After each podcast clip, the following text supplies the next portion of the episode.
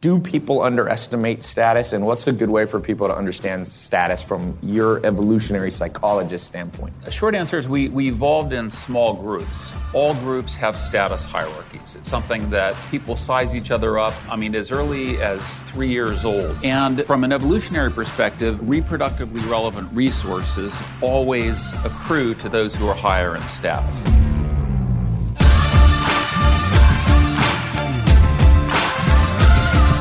Right, so I I've got a special guest for you that's in town um, for this, kind of, but also for me to talk to him. And I thought I would just we would all talk together. Who here has seen when I've been talking a lot about reading people, psychology, dark triad test? So this is Dr. David Buss, and he is pretty much taught the one who taught me about this. I mean, I've been interested in people and understanding people for think I really got interested when I used to own nightclubs because I would meet like 300, 400 people a night. So you didn't have, I didn't have anything to do because you're not drinking when you have your own clubs. So I would just sit there and try to like remember people's name. I would try to figure out how to kind of classify people, the people that I would want to have close to me, business partners, you know, all that. And so that was over 10 years ago. So I've been testing people and now I've got this online quiz. I probably tested, I don't know, as many people as anyone in the world, maybe because of the internet. Now, but Dr. Buss is on another level. He's a, he was a professor at Harvard. Now he's a professor at University uh, of Austin, Texas. And he got his PhD from Berkeley in, in what's called psychometrics, which is studying people's personality types, basically. And then he's gone on for about 30 years. He's one of the most cited psychologists, I think, in history, right? Aren't you in the top? I read a thing that said you're in the top whatever. I mean, you have Sigmund Freud and you have Jung and you have all these people, but and Dr. Buss's speciality is evolutionary psychology. By the way, who here has bought or read this book that I recommended? Because if you haven't, this is one of the greatest books. I'm telling you this. I'm not paid to say this or anything. It almost reads like a regular novel. He has another book called The Evolution of Desire. Did you bring a copy of that to show? He's got the new. That, if you want to know about love, sex, dating, marriage from a super scientific standpoint, that's also interesting to read. That's the book. If you want to read a little bit of darker book, there's a book he has called The Murder Next Door, which is an extensive study it's actually a good study for everybody to read. Who should you be afraid of? Who's most likely to kill you? It's not a stranger you meet on Tinder at all. It's, um, I found out yesterday, he told me men, uh, an ex girlfriend's, uh, only about 3% of men who were murdered were by ex girlfriends. But I asked him, what about bank accounts being murdered? And that is probably a much higher rate. But women's exes, that's the most dangerous man in your life statistically. So fasting, get this book first, probably an evolution of desire. Just trust me on this. I read a ton of books. Every time Dr. Buss comes out, he hasn't been out for a bit. We talk on the phone about once every two or three months. Most fascinating conversations ever. So give him a huge hand. He's going to come out here.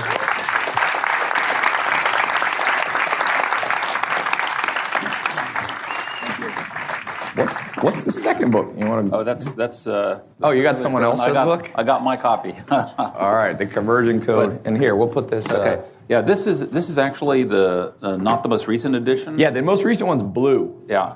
I don't know why I just I just grabbed this one. Yeah. It's a blue one. You'll see when you go to Amazon. There we go. Oh, you got. You should get him to sign this. Austin, that's cool, man. I'm telling you, this book. I'm not basically, here's how we met. We met at a conference that I was speaking at, uh, and he was speaking at, in probably, I would guess, 2010, 11, or something like around the time when I met Alex Mehr. And it was in Vegas, and I gave a talk on psychology and how I think people are attracted to each other in terms of dating. And I gave 12 things, the ways that women subconsciously rate a man. So basically, if you want to, if there's a girl you like and you want her to like you, her brain, without even knowing it, is like a calculator. This was what I was talking about. And she calculates all these things about you, which include physical, which include financial, which include personality, all this. But then he came up to me at the end and just real nice, he said, You forgot one thing. I don't know if you even remember this. I don't remember. You don't remember. And he go, I was like, What? I thought I really thought it through. And he goes, Status. And he goes, Status is almost more powerful than any force on earth. And one of the reasons that I want him to come talk, and we're going to be talking about personality types in this session, but also I want to talk about status because brands have status, business has status.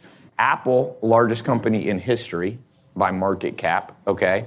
It's a status thing. Like I, sometimes, have you ever texted someone and they're like, green bubble, like why don't you have iMessage? It's almost like people look down. I don't know if you ever seen that or you notice you're like, well, Apple has built itself up in people's eyes to be this huge status symbol. I had a professor from um, where was he? NYU or something here the other day, and he's amazing. He wrote this book called The Four. Did you guys see that podcast I did called The Four about Apple, Google, Facebook, and Amazon, the four most powerful companies in the world? And he said, Google is God for us, many people. You no longer pray for answers, you Google them. Okay? He said, Amazon is like, you know, our, our supermarket. We buy everything there. Um, he said Facebook is, I forget what it was, our social circle or something, but he said that Amazon, I mean, Apple is genitals. I was like, what? It was a very bizarre thing to say. I'm like, what do you mean it's genitals? He said, it's almost a sex status. And we don't even see it as much in America. He said, you got to realize we're rich here. He said, if you live in Malaysia and you're a 20 year old dude, where the average income is much lower than here, and you have an iPhone. I read an action article about North Korea, and it was a very poor country because of the dictatorship, but there's a few rich kids. And they said the first thing they look at, it was an article by a rich bratty kid, basically. He said, I look down if I want to be friends with a kid, whether he's holding an iPhone. So he's saying it's a sex symbol. That's what he meant by genitals. You know, that shows that I have power, like a Ferrari obviously a Ferrari most people can't afford, but most people can't afford iPhone. So status is powerful. Each of you, one of the things I want you to take away is how can you increase the status of your product, business, you know, online store, whatever it is, because status, let's talk about this with the expert. Do people underestimate status, and what's a good way for people to understand status from, a, from your evolutionary psychologist standpoint? That's an interesting and complicated yeah. question, but um, uh, short answer is we, we evolved in small groups, and all groups have status hierarchies. It's something that people size each other up. I mean, as early as three years old, you get a very brief interaction, and people immediately size each up in terms of status. So, all groups have status hierarchies, despite some I- ideologies that try to create systems that have no status. Never works. Right.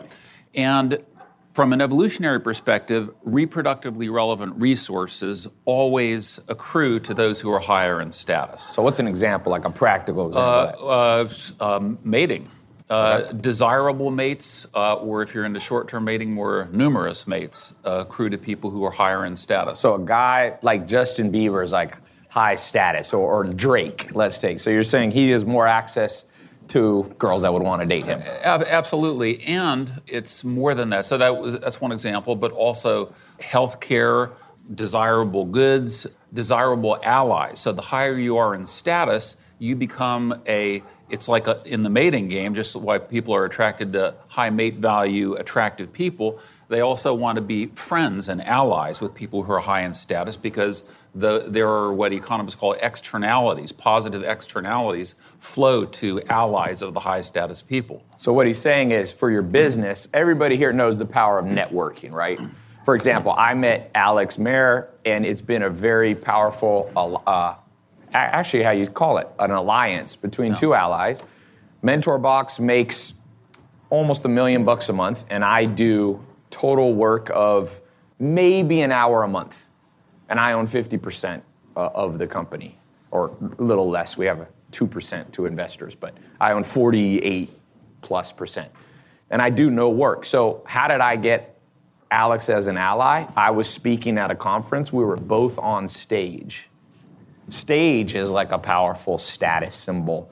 You know, you go and you watch somebody, and all of a sudden, if somebody's on stage, so a little practical. I want to give you some philosoph- philosophical stuff today in this talk, but also here's a one practical. So write this down. Number one practical tip: try to start speaking at conferences and seminars, no matter how small they are.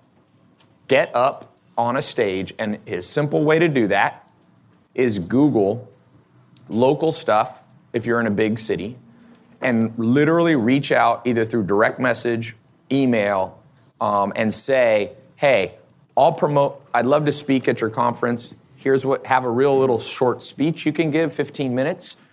I'd love to speak at your conference, and I'll promote it to my whole email list and all my followers. Because then, if it's a small conference, they're like, ooh, maybe we'll sell some tickets. Even if you have to speak in a small side room and not on the main stage. Then what happens is over time, as you speak at more conferences, you can contact the next conference and say, hey, I've, spe- I've spoken at blank, blank, blank. So your status goes up at, that, at those conferences. The other people on stage, you have the speaker badge, those become your out. Would you say that's an example of status in yeah, business? Yeah, yes, absolutely. Because um, I mean, one of the things that you allude to is is what's called the attention structure, and the high status people are those to whom the most people pay the most attention. Yes. And so, just the fact that there are uh, in this case, I don't know, 100 people here, or if you're in a stage of 30 or 1,000 or 10,000, all the attention is focused on you, and just simply due to the attention structure, yes. Uh, you rise in status. I'll tell you a, a one interesting, a funny anecdote about that. This is also true in chimpanzees, the attention structure. And once there was this, um, this true story, there was this funny looking chimpanzee who everyone kind of stared at not because they were high in status, but because they were funny looking. Okay. And this chimp, it was a male chimp, rose in status simply because everyone was paying attention to so him. So he's just weird looking. He was just weird looking. Now, I'm not recommending that as a way to gain status. They call that in nightclubs, guys do peacocking. There's like, uh, you know, if you if you read books by pickup artists, they're like, go and wear a crate. I had a friend, no joke. He used to wear glasses that blinked all the way. They had lights. Herman you guys know Dr. Fresco. He's a PhD. And I, we go to a nightclub, and he, right when it was in on Hollywood Boulevard, we walk in, and he puts these glasses. I'm like, what? He's like 30 years old at the time. I'm like, what are you doing? He's like, girls notice me when I wear these. I'm like, yeah, but not always for the right reasons. They're like, who's that 30 year old man with little kid glasses on?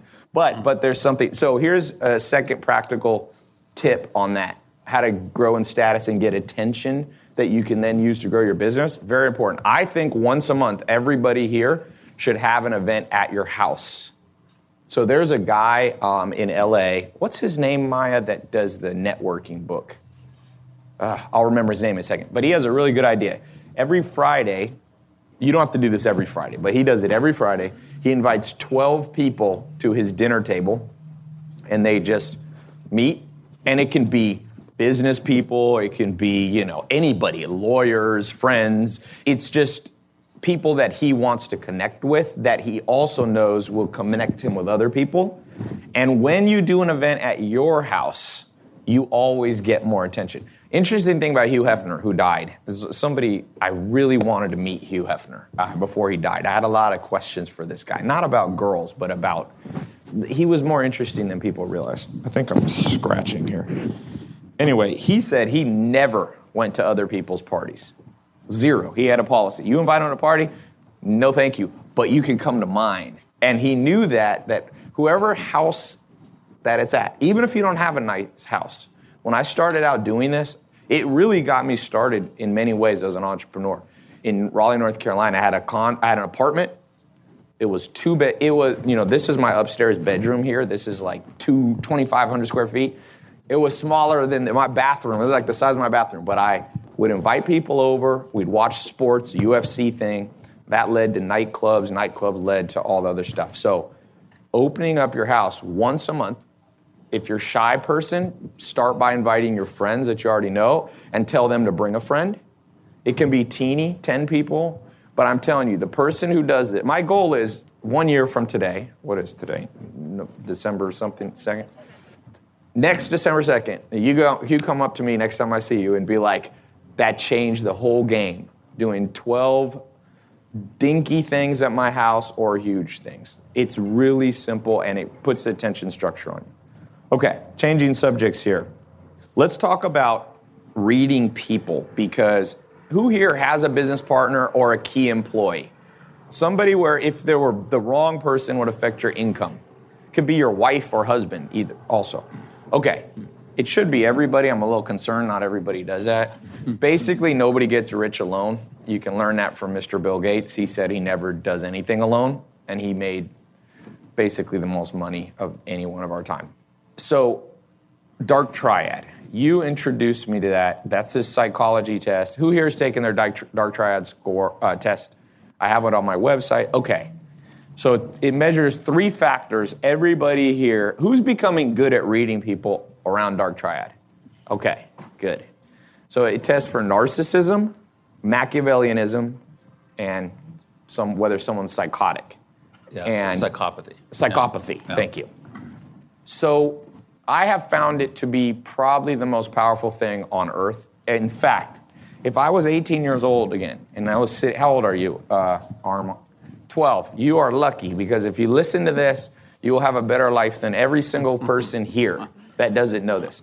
Basically, this test, it's not always accurate, but when it's a bad score, it's always accurate. So there's no, I won't get into explaining what that means. But once in a while, people lie. So far this year, two people out of thousands I've tested have tricked the system. But people don't really trick it. It's designed correctly. Now, let's. Does anybody have their dark triad score that we can analyze? Do you remember what it is? Okay, Noah, what was it? Let's pull it up. So you'll get three scores between 1 and 100. And by the way, this is like golf. You do not want a high score. But it's designed so that people go, ooh, I got a good score. And I got 100, Tai. I'm like, ah, gotcha. Um, I actually changed, you know, I changed it on my site. I don't call it narcissism. I call it confidence ego factor. Mm. And Machiavellian, I call it uh, cunning sneakiness factor. Mm. And, and um, for psychotic, I think I call it like uh, courage something factor. Because someone who's psychotic usually has high courage. I did the Axical one you mentioned. Yes, also taught by. What, what's yours? We're going to analyze you with the master, Dr. Buss here. Okay. Uh, so this was average together. I took the test five times. So okay. It was 37 for narcissism, 47 for Machiavellianism, and 7 for psychopathy. Okay, so this was 37, 47, 7. 7. All right, I'm going to throw this out and then I'm going to let you finish up. Were you bullied yes. at all growing up? Okay, I can always tell. Bullying is a massive predictor of psychological problems. Anybody here who has kids being bullied in school, pull them out of school and homeschool them. I'm telling you, it will destroy your kids forever. Even a short. How many years were you bullied for? Uh, from second grade to just about last year. Second grade to last year. It's a nightmare. What's the highest? You took the test multiple times. What's the highest you ever got in Machiavellianism? 68. yeah, 68. So basically, we've talked about this. This is where I did the cutoff, but you can add in over 60 is like clinical problems. Like even below 60 is clinical problems. The good news is okay, so what do you think of this score? Out of 100, narcissism's in the 30s. Seems uh, like he's not going to fuck you over. Right. given, given that low psychopathy score. So explain for people what Machiavelli, how do you see Machiavellianism? Machiavellianism is basically people who pursue an interpersonally exploitative strategy. Okay. I see that as the core of Machiavellianism. Yes. Everybody, quote, uses other people in various ways, but the high Mac person basically views other people solely as means to achieve their goals. Yes. Uh, and so doesn't value them intrinsically or doesn't value them as friends. They're, they will be fair weather friends. Who here has ever had one of those people in their life? That basically you are means to end, and once you stop. This, when I ask this to a crowd, the whole crowd, like if you ask any business question, people, half the people raise their hand. Who here has a business partner? Uh, if you have, who here has been screwed over by somebody? Uh, right, like, people right. want it to be known they were screwed right. over. Okay. Narcissism. This is a complicated. People think it just means looking in the mirror and thinking you're pretty, but what? How do you see narcissism? Well, I see uh, there are a couple different uh, elements of narcissism. One is a sense of entitlement. Okay, and this shows up in things like basically high scores in narcissism feel like they deserve a larger share of the pie. They deserve the better thing. You know, when there's a, you know, a resource that let's say we're going to split narcissist feels they deserve because who they are, they feel like they deserve 70% and you get 30%. Who's ever been around a person like that that thought, okay, hands are flying on this one? I now know how to get hands up for people who are falling asleep. Yeah, so let me just add Yeah. one more thing on this. Uh, is uh, there's a, a really interesting concept that uh, was developed by uh, John Tooby and Leda Cosmides, these two evolutionary psychologists at UC Santa Barbara.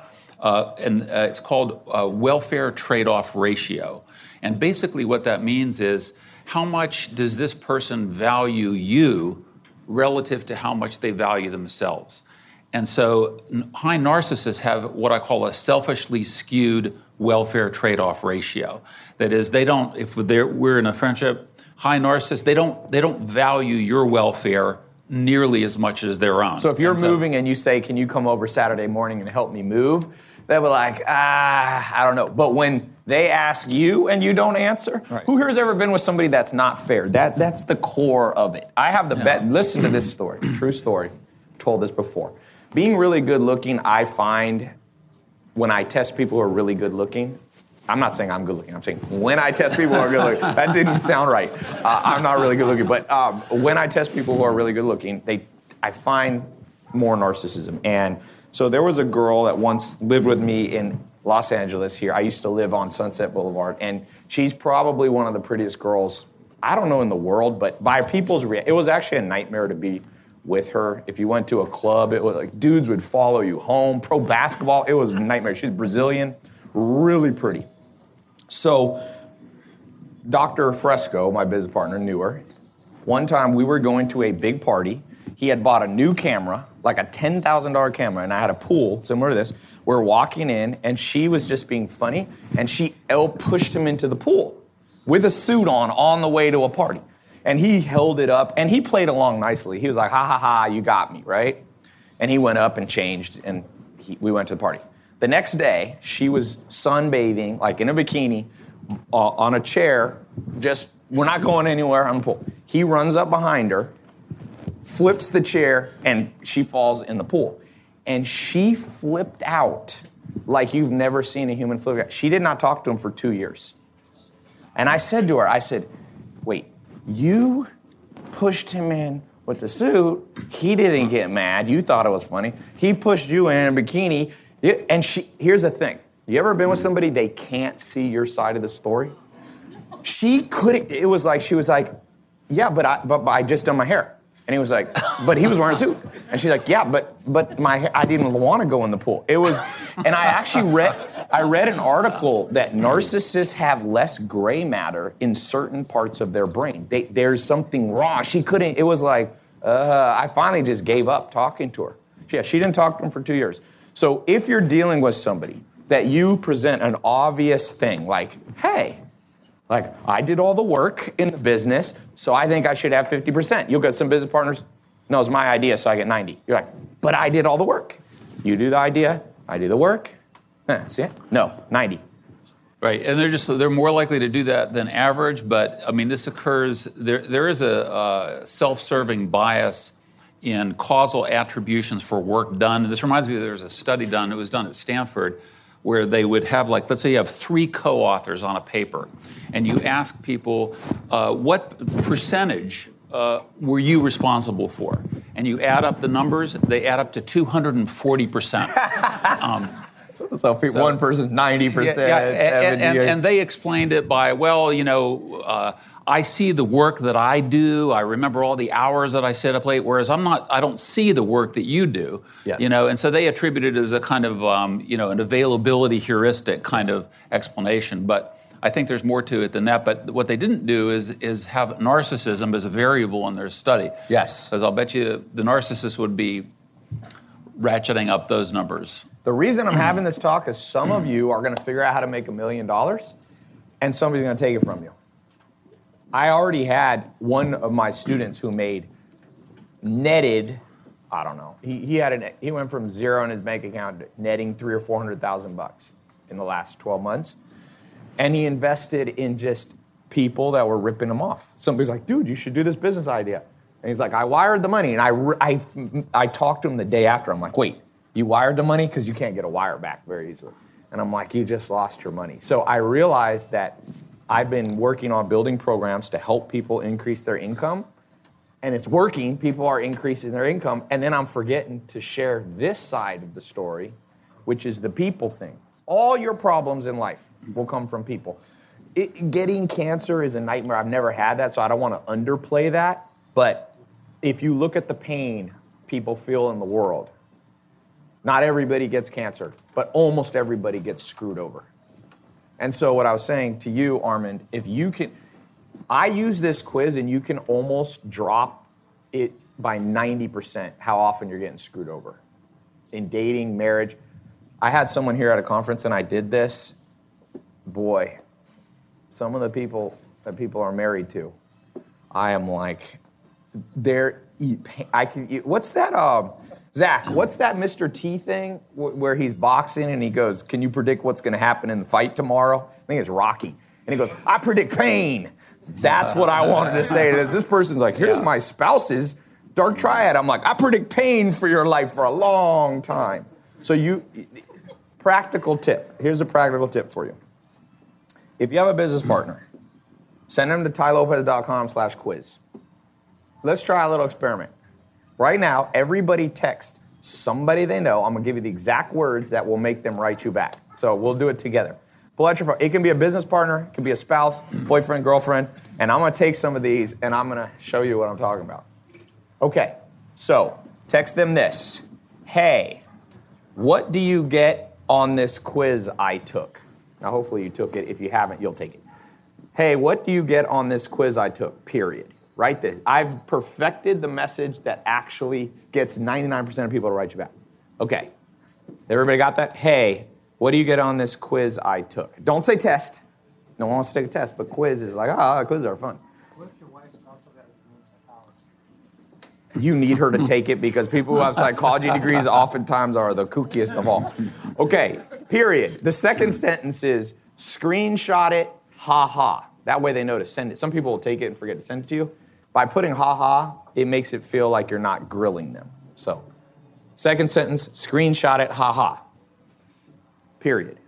And then third, tailopez.com slash quiz. Now, I warn you, anybody who won't take it or writes back super suspicious, you don't even need them to take it. They failed. Because, and I want to talk about this next because this is super important. Everybody have that? We're going to talk about the next subject. Somebody, uh, people love to take personality quizzes. It's not that hard. Guys, before you go on any Tinder date, and women, Send this to people. If they won't take it, if they write back, I ain't taking this, yeah, it, you'll know. But most people will take it, 80%. So what, who, who sent off that text? Because I want to have a few funny ones. Okay. Let's talk about a trait in Hexaco. This is a different quiz called agreeableness, which breaks down into four factors. And when you're looking for employee, who here thinks they need an assistant, need to hire people or business partners? You want to understand this trait. It's not the only trait. There's also one called conscientiousness, but I want to talk first on agreeableness. So it breaks down in Hexaco in four subfactors. So it is flexibility, patience, gentleness, and forgiveness. And I prime. So me and where is Alex Mehr? Alex? He's right here. So Alex and I hire slightly different. If you go up to San Francisco, where our office is, for um, MentorBox that we own together, he hires primarily for brains and aggression. Okay? And sometimes when you meet our employees up at MentorBox, you will know what I'm talking about right away. It'll be like, How are you doing? Why are you here at our office? I hire primarily for this trait, agreeableness. So if you meet most of the people who work for me, people will comment, Wow, you have nice people working for you. Now, Alex is convinced you make more money hiring aggressive, mean, not mean, but aggressive smart people. I still hire smart people, um, but I'd rather have a good life than try to eke and pull out the maximum amount of money in my life. I'm telling you, going for the maximum amount of your money in your life, in my experience, will decrease the quality of your life. And what good is money if you don't like life, right? So let's talk about agreeableness. Let's go through these factors and how important when you're hiring and when you're looking for a business par- partner. And by the way, when you send the quiz off and say, Would you take this? and they say no, what does it automatically tell you about their agreeableness? Low on flexibility. Low, there's another trait called openness to new experience, which is a predictor of intelligence. So people won't take, if you send somebody a quiz, my first reaction is, hell yeah, I want to check it out, right? But a lot, so all, I, I did a tweet on this. Let people be who they are. Let them speak to you. When you meet people, if you go on a Tinder date, observe everything. If you're in a business, if they come and they're grump. I had a situation where a guy wanted me to invest in his business. I met the guy and he was in a bad mood um, because he wanted to talk to me for like two hours, which I never agreed to, and I only wanted to talk for like five minutes. He wanted. He thought I was looking for the pitch. Oh, Tai, here's the business. I was watching him as a human, not judging him either, letting him speak to me in not so subtle language without saying words. Nobody's to go, "Hey, I'm an impatient jerk."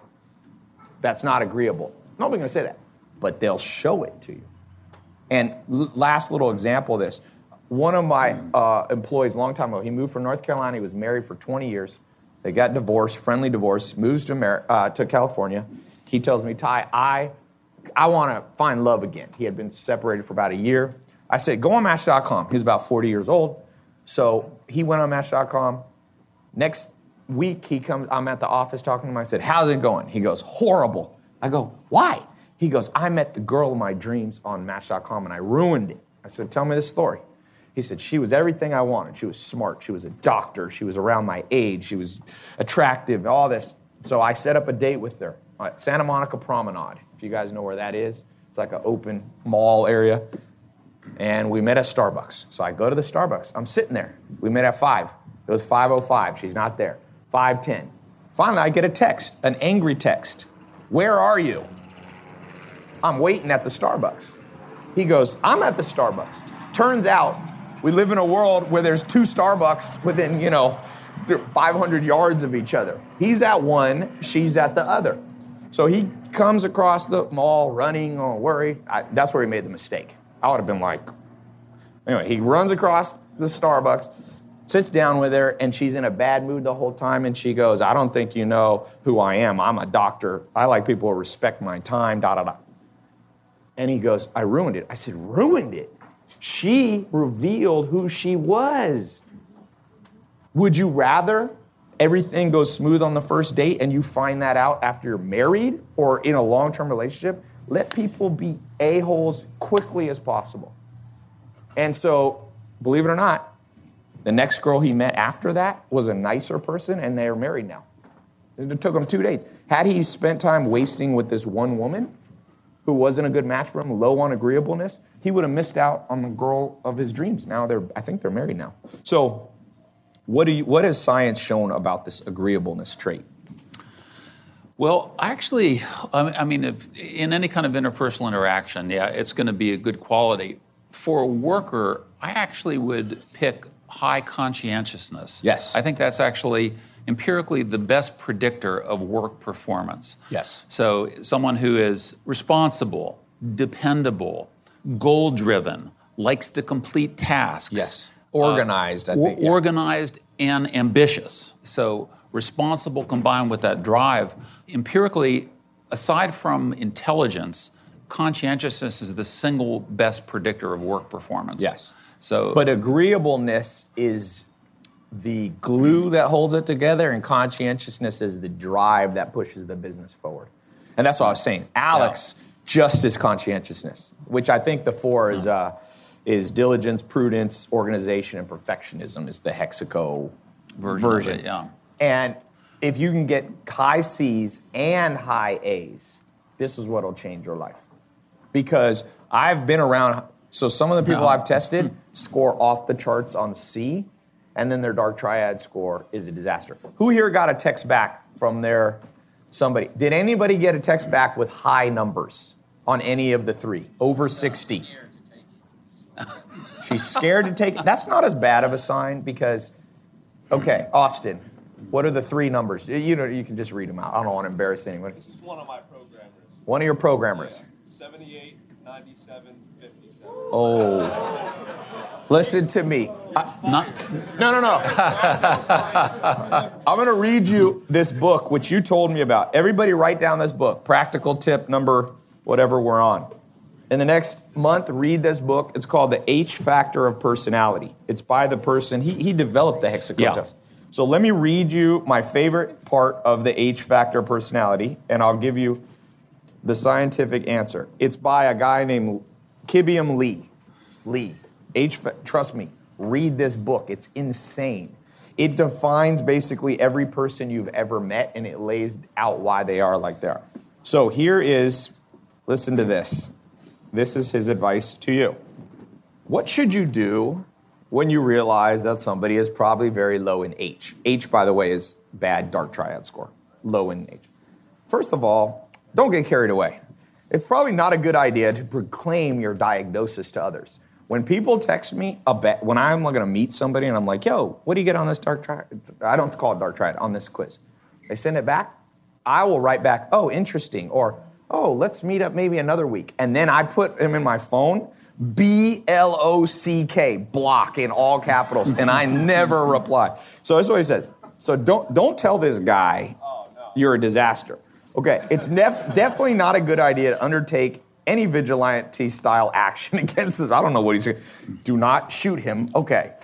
But the best advice is to sim- simply limit your interaction with people like this. Don't choose them as romantic partners. Don't choose them as business partners. Don't even choose them as tennis partners or a bridge partner. Just stay away.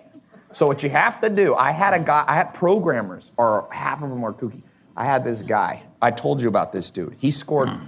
100% on Psycho. And he even told me, he's like, I'm totally Psycho.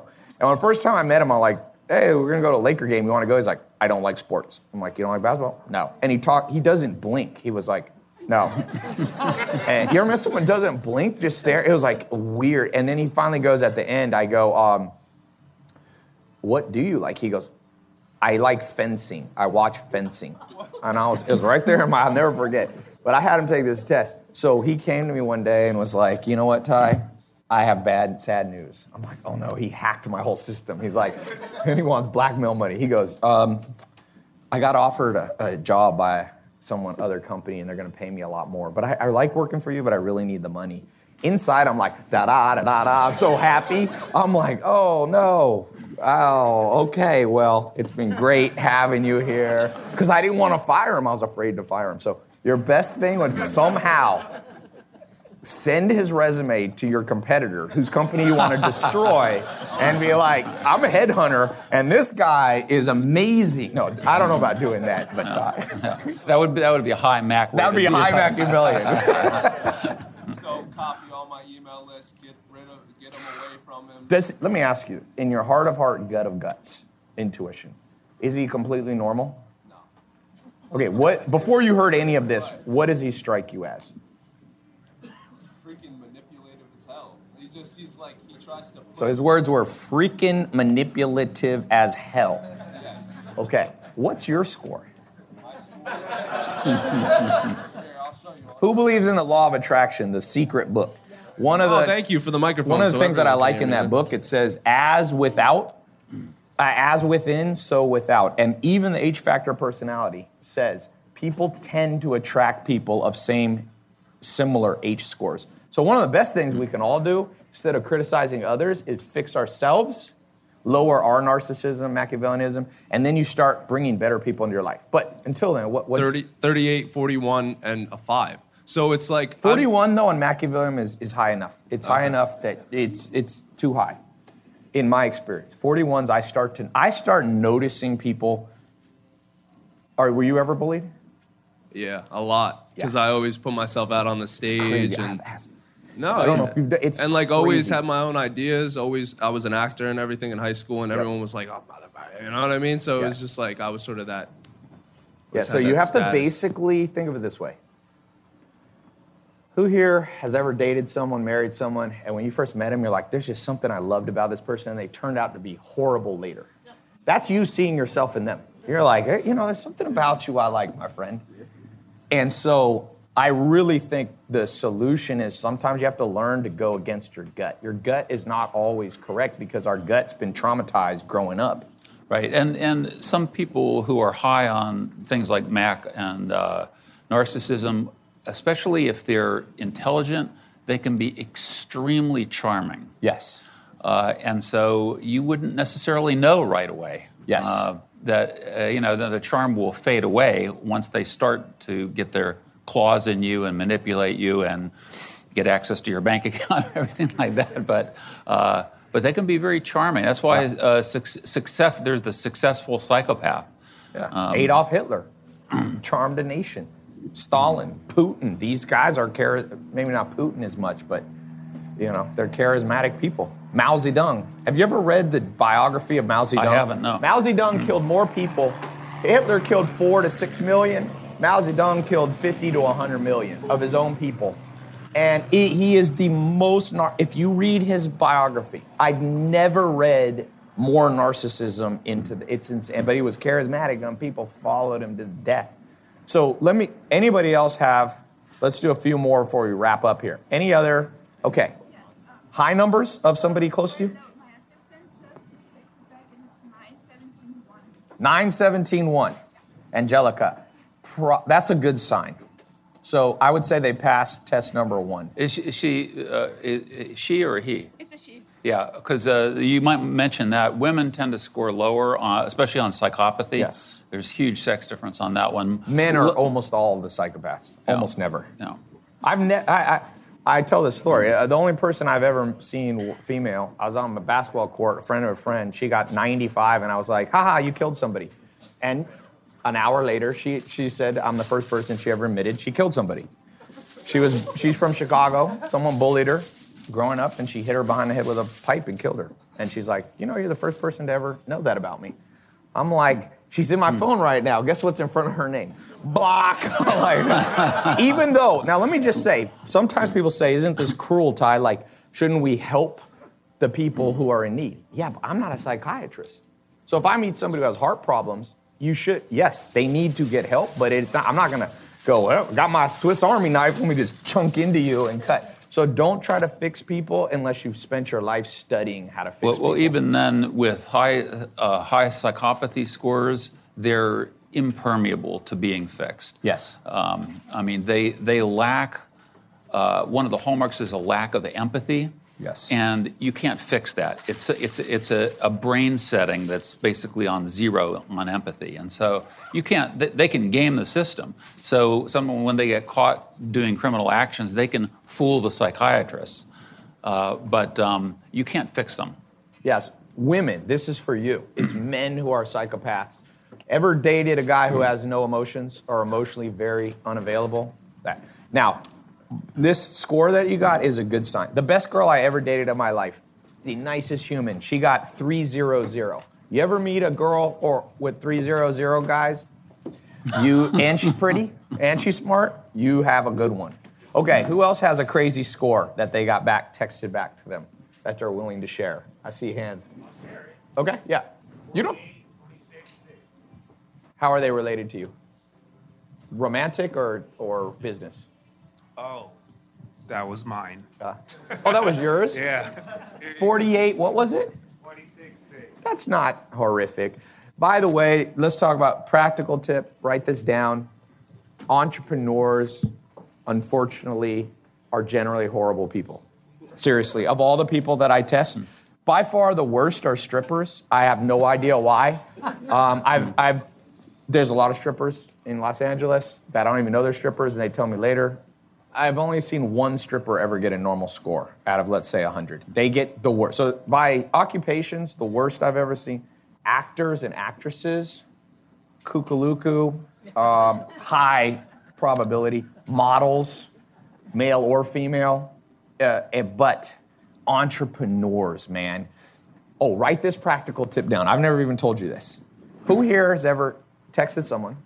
They text you back, you're busy, and you don't write them, and they send you three question marks. Oh okay, I promise you, They are horrible on dark triad. That is it's literally when people insist, like, why aren't Right, you right. That's answering that me? sense of entitlement. That's narcissism. I'm telling Wow. you, switch them to block because I've tested thousand people that send question mark. They all, to, not once, do they score normal.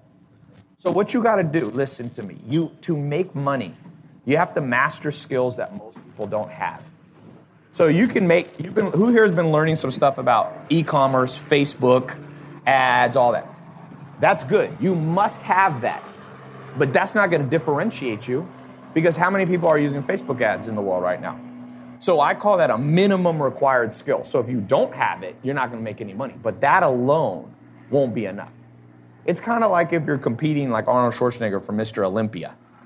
Going to the gym and working out is a must. But just because you go to the gym doesn't automatically make you Mr. Olympia. You have to do above and beyond things. Does that make sense? So what I'm talking to, because sometimes when I have this talk, people are like, what does this have to do with business? I'm like, this is business. Because at the end of the day, some people think I'm good at marketing, right? That's probably the number. When I meet entrepreneurs, even if they don't like me, they'll be like, all right, I don't like you because you flash cars, but you are good at marketing. So why do you think I'm good at marketing? What is marketing? It's people. People. I know how to make a video or an ad. Even when I made the, the video here in my garage, I knew what I was doing. See, it looks like it's just me randomly going, you know, hey, I'm here in my garage, but it touches on about 25 psychological strategies all in one four minute video. And it's probably been viewed by at least 200 million people. It's probably the most viewed non music video. I did a few variations. Those probably had six to 800 million impressions. People watched them at some point and watched them for a while, didn't just skip them. So it's important that you master everything. That's why I said you got to read this book, all of these. If you become in love with understanding people and you realize that people fall into patterns, you don't want to pigeonhole. I will say this how we judge people is usually wrong. So, who here has ever judged somebody and turned out to be wrong about them? So, there's some things, a lot of tattoos is highly correlated with psychological problems, but oftentimes I've seen people with tattoos that are more normal than people without them. So, it, if somebody has a face tattoo, trust me, it's an increased odds that they have mental problems, but it's not a guarantee. Okay? So, you can't, what I look for, you're like Sherlock Holmes. If I meet somebody who has a face tattoo, my gut is, okay, I need to watch this person a little more than normal, but they might just be just as normal. They might have got that at a time in their life. There might be from Samoa where people get face tattoos and it's completely normal. You see what I'm saying? So the way that we judge people, I find to be very inaccurate, and the things that are very predictive, like three question marks, no one talks about it. Who here has ever heard anybody in the I promise you, test everyone who sent you two commas, I mean question marks when you didn't reply back to them. They are not almost always bad people. What did you you said somebody just sent you three question marks back? What did you send them? The quiz? Sent me an angry picture of them at the gym, and they said quiz three question marks. And I said take it. Said, Wait, wait, give her we need a mic here. Hold on. You got to repeat this. This is interesting. Cuz by the way, some of you doing high-end products, you're going to have to decide. I have people who want to invest in my business. I'll tell you a story about that where this Okay, tell So, your so this is my business partner. Um, Oh no. I said, this is your business partner? Yeah.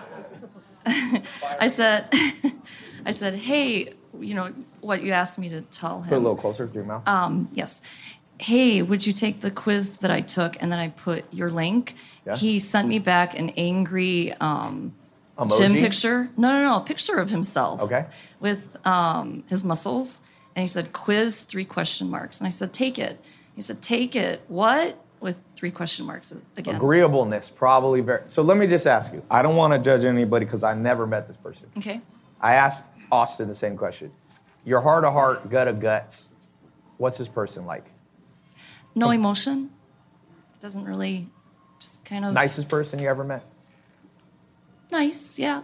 Uh, a lot Wait, of nicest person you ever met? Nicest you said person- no emotion, No emotion. but I they're mean, the nicest person you No, ever met. no, no, no. Who have you been meeting? I got to meet some people. Um, Why no, not the in- nicest person I met, but nice. I You mean, trust them in your gut of guts. No, How long have you been business partners? 12 years. Why, after 12 years, do you not trust them? I, I didn't trust them even 10 years ago. It's just that it's hard to explain. Does it affect your happiness and business? Absolutely. Better to be alone than with a horrible person. I can tell you that. So you, I, my advice to you, without wanting to get overly in your situation, build a system and a plan to slowly get out. Seriously, There- he- let me ask you this. Very important. Thank you for being candid. How often do people change? Oh, rarely. Yeah. Can people change? Yeah, yeah, yeah, yes. It, it- change is possible, um, but I think it's more of the tweaking variety than of the core characteristics. So, studies of personality characteristics show high levels of stability over time. Uh, some things get a little better with age, so people get a little bit less uh, neurotic with age. They get a little bit more responsible, a little more conscientious. But in terms of fundamental characteristics, you can tweak them a bit, but the core characteristics are not going to change. Yeah. And with someone, I, I- I don't know if you implied this with, uh, said feels no emotions. Does that imply also that they don't have much empathy? Perhaps. We get the mic there. You're not sure? Perhaps. Um, It's been 12 years. I'd be No, no, no, concerned know. if you don't know this about them. no, no, no, I do. I do. Um, It's okay They're- if you don't want to fam- say. If you just say I'm not comfortable saying, that's okay. yeah, Okay. I'll just stick with that. Well, we'll go, we can read between you. the lines. right. Yeah, you, no one here has to say anything you're not comfortable with. Um, questions on this, James? Little mic, okay? So my, my partner got a 62 17 1. Okay. Gut impression. 62? Was Sev- out of yeah, 100. On narcissism, no, 62. No, I don't know if it's. Uh, I need my glasses. Yeah, yeah, it's at the top of six. Yeah, 62 narcs, Yeah. 17 Mac, one. And this is a business partner? Yeah. So, in your business arrangements, have they ever felt like they deserved a larger share of the pie than they did? No, but they don't. Well, I'm in the music business. Um, I have a recording studio, Oh. and um, he usually trusts his opinion on creative matters a lot more than mine. And I try to tell him from an engineering, because I'm the engineer. I try to say, look, that doesn't work sonically. Here, there's No. another. Okay, let me give you a little side note here. We, we don't have to keep going on this if we want to talk about some other things, but Google narcissism inventory test and send him that now. I'm going to show you. So, what happens is there's subtests for each of these. You send them the dark triad, which gives three scores. If they score questionable in any of them and you want to do this as like a PhD level, then since he only got high in one, send him Google's narcissism inventory quiz and send him that now, and then I'll respond. There's five sub factors in narcissism, and it matters which ones he gets. There's authority, superiority, um, self sufficiency, exploitativeness, exhibitionism, and vanity. Sorry, six. So if he gets, if I meet a girl, let's say I'm thinking of dating a girl, and she has high narcissism, I'll then give her this subtest. If her only thing is high vanity, I find that not to be that bad. It just means she likes to look in the mirror all the time. And if you put the Snapchat camera over to her, she's like, like that. It's not a nightmare, okay? If they score high, so I would guess why I'm interested in you sending that. He probably scores high in authority superiority. So he sees himself as superior to you. So he's a little unfair in his dealings because he's like, well, I'm the master artist kind of thing. You're just an engineer, subconsciously. That's my gut feeling. So there's sub tests you can. There's also a sub Machiavellian test you can do called the Mach Four. I think that's what it's called, the Mach Mach Four. All right. Any questions on this in general? Yes. But let me. We've got to be really good with the mics. We need two. We need two mic runners, not one. Narcissism inventory quiz. The first one that comes up. It's on Open Psychometrics. It's a free quiz. Yes. So what number raises the eyebrows? It, when you see 50, is it above 50 or under 50? Who's the one who just said 60? 60? You have a business partner that's like, ah, I would be like, ah, yeah. I would- He's, how long have you been business partners? Three years. Well, it's more like that joint ventures. I would say he's probably not an absolute nightmare, but he needs to take the narcissism in. 62 is where I start to, because one thing, I don't know if you've done any studies on, narcissism is correlated with intelligence and creativity. Smarter people tend to get higher on narcissism. So that's why you got to know what kind of narcissism. Because if it's exploitative narcissism or entitlement is the big, like you said, oh my God, the entitlement one is a nightmare. So I my so the answer is once it starts hitting, all right, write this down. Here's the rule of thumb: 60 or above is nightmare. Begins the nightmare. The nightmare begins on any of them being 60. If it's a woman who gets high on the last number, psychotic, okay, if a woman gets over 20, it, you should freak out because women barely ever get even a one on it. For men on psychotic, I would say men tend to be more psychotic and some of it's okay. 80% of Navy SEALs are clinical psychopaths, I read. So the rule of thumb is 60 is a real problem on any of them. Women on psych- psychotic, the third number, 20 or higher. But write this down. If two numbers are high, that's where you have to pretty much leave. So since James, your business partner got a, or the joint venture partner got us only a high on the first one, it's possibly a pass. You're not going to have the greatest experience, probably, but it shouldn't be nightmare. Like you're a programmer. This is he's got high on all three. This is warning signs. I will murder you. I will murder you. I I might murder you, figuratively or literally. So six, Well, 60 in the Machiavelli, the Uh, I start to notice problem. I go by what's noticeable. I notice it in the 40s, and I have a heart attack starting in the 60s. And God help you if they get above 80, they are going to. Ex- they are a nightmare. They are a nightmare. They are a nightmare, and you will notice it, and you've been lying to yourself. No, I've noticed it. It's just like you caught because he has a go-getter mindset, and Yes. it, he, Thank you.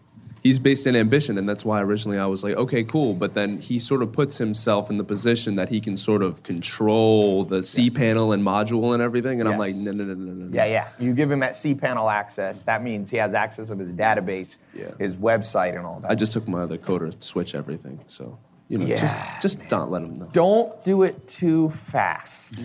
Slowly. Yeah, just be like, you know, ah, because if he gets wind of that, he's going to put a Trojan horse in the software. Then he'll steal everything. Other questions?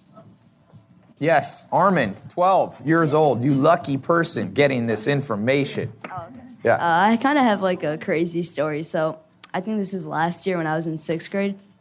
So I was walking to Dunkin' Donuts with all my friends, and I think one of my friends was like in a fight with his girlfriend or something. He's It 12, he has a girlfriend Yeah, already, know, and he's already dumb. fighting?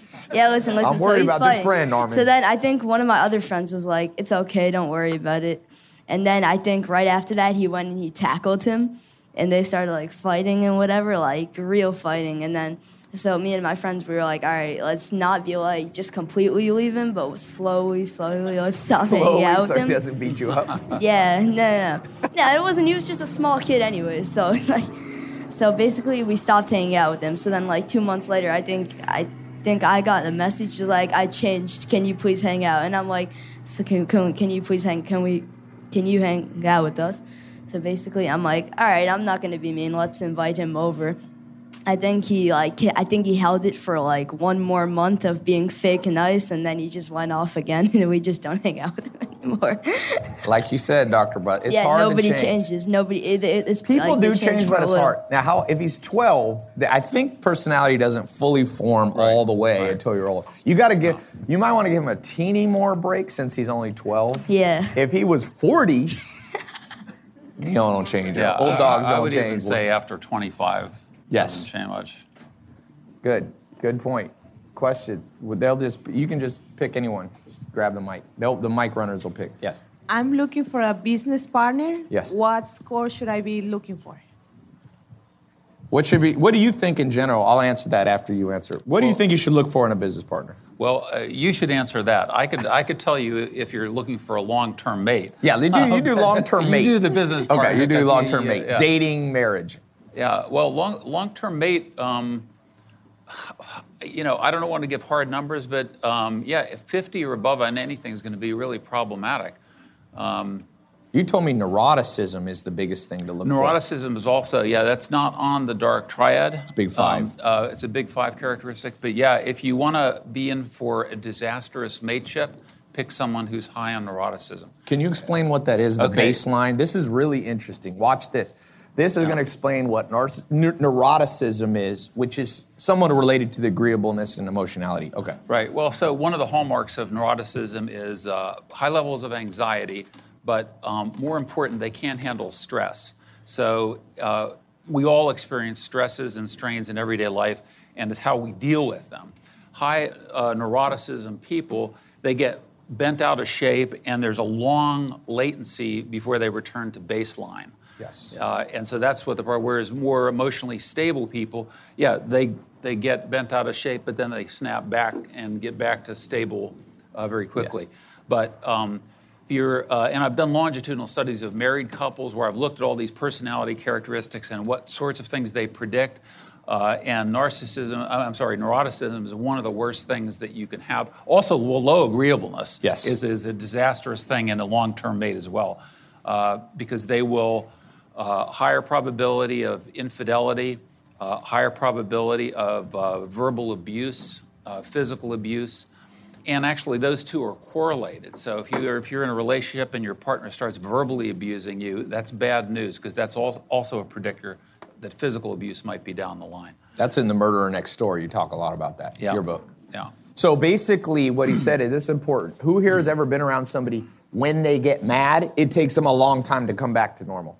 When they get freaked out, when they get stressed, when people type to you, oh my God. And you're like, what? And you're like, a butterfly just flew by. You're like, what? That's not the greatest example, but you get what I'm saying. High levels of being dramatic and then staying dramatic. You want people, I always say, what you really want in life, business partner, is people who strike you as most things normal.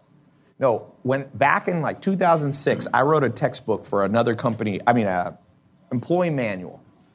And this is the beginning of the 67 steps. Who here has ever taken the 67 steps? Okay? There is something, do you guys remember the where I talked about the 20% weird factor? Okay. What you want is people who are 80% normal and 20% weird. So when me and John DeWar, we'd be hiring people, we'd be like, ugh, this person's like 40% weird. So if they have a face tattoo, okay, that's their 20% weird. As long as everything else is normal, this is my rule of thumb. I'll be like, you can work for me, I don't care if you have a face tattoo.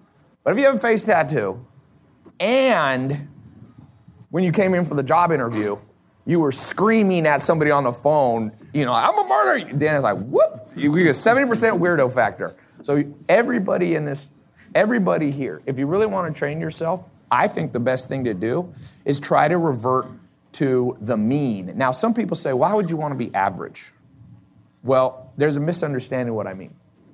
You don't want an average life, okay? But you want the average. What is the definition scientifically of the most beautiful person in the world related to the mean? Well, well, okay, that's the you're talking about the the uh, photographic averaging Yes. uh, studies. Yeah. So some of you, I'm sure many of you are familiar with this, uh, where you take uh, computer images of faces, and if you superimpose, so 4, 8, 16, 32, uh, what comes out is the statistical average of the face, and the average faces are judged to be more attractive Yes. than any individual component that went into the average. So the average when it comes to beauty, when you see who's the most beautiful woman in the world or man right now? Just throw out a name. Celebrity. Can't say your wife or husband. We don't know who they are. Charlize Theron. I met her. Whoa, Charlize Theron. I would love to do her dark triad score. Oh man, she's a little bit like a sailor. You should hear her talk. She what? She killed her father? To kill her father. This is. She had to kill her father. Uh huh. Okay, I'm not going to comment on Charlize Theron in case she hears this. I may no longer be here for the next seminar. Um, okay, Charlize Theron, beautiful. Who else? What's, what's, a, what's a man that's good looking? That girls like Ryan Gosling, something like that. Basically, mathematically, their face is like the average of if they made different. What'd you say? 32 different versions of his face. The one that we find the most attractive is that. So basically, if you have super crazy characteristics, people find you less physically attractive, okay? Now, we can argue this all day because this brings up a whole nother conversation. But what makes somebody beautifully emotionally is a balanced person. And that's what I mean by average. So you don't want, this is what Aristotle, I think it was Aristotle or Plato said. He said, to be angry as is easy, but to be angry at the right time, at the right person, for the right reason, for the right duration, with the right intensity, that's difficult. And his answer was the mean. He said the perfect life is the balanced. So, who here has ever been too nice and you've been pushed over and your life suffered? Okay. Who here has ever had too much of a temper and gotten too mad and ever suffered because of it? So, what everybody here should be is be masters of when to be angry and when to be chill and not too much. That's what I'm saying.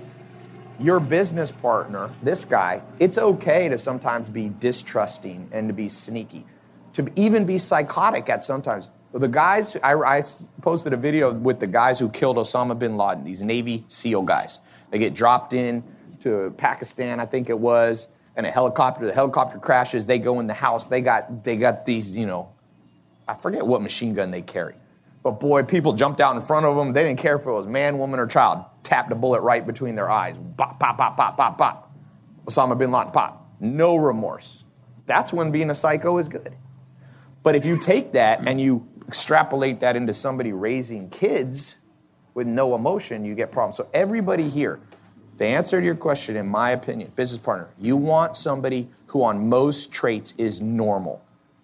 So if you they text you and you don't text them back, what's a normal reaction?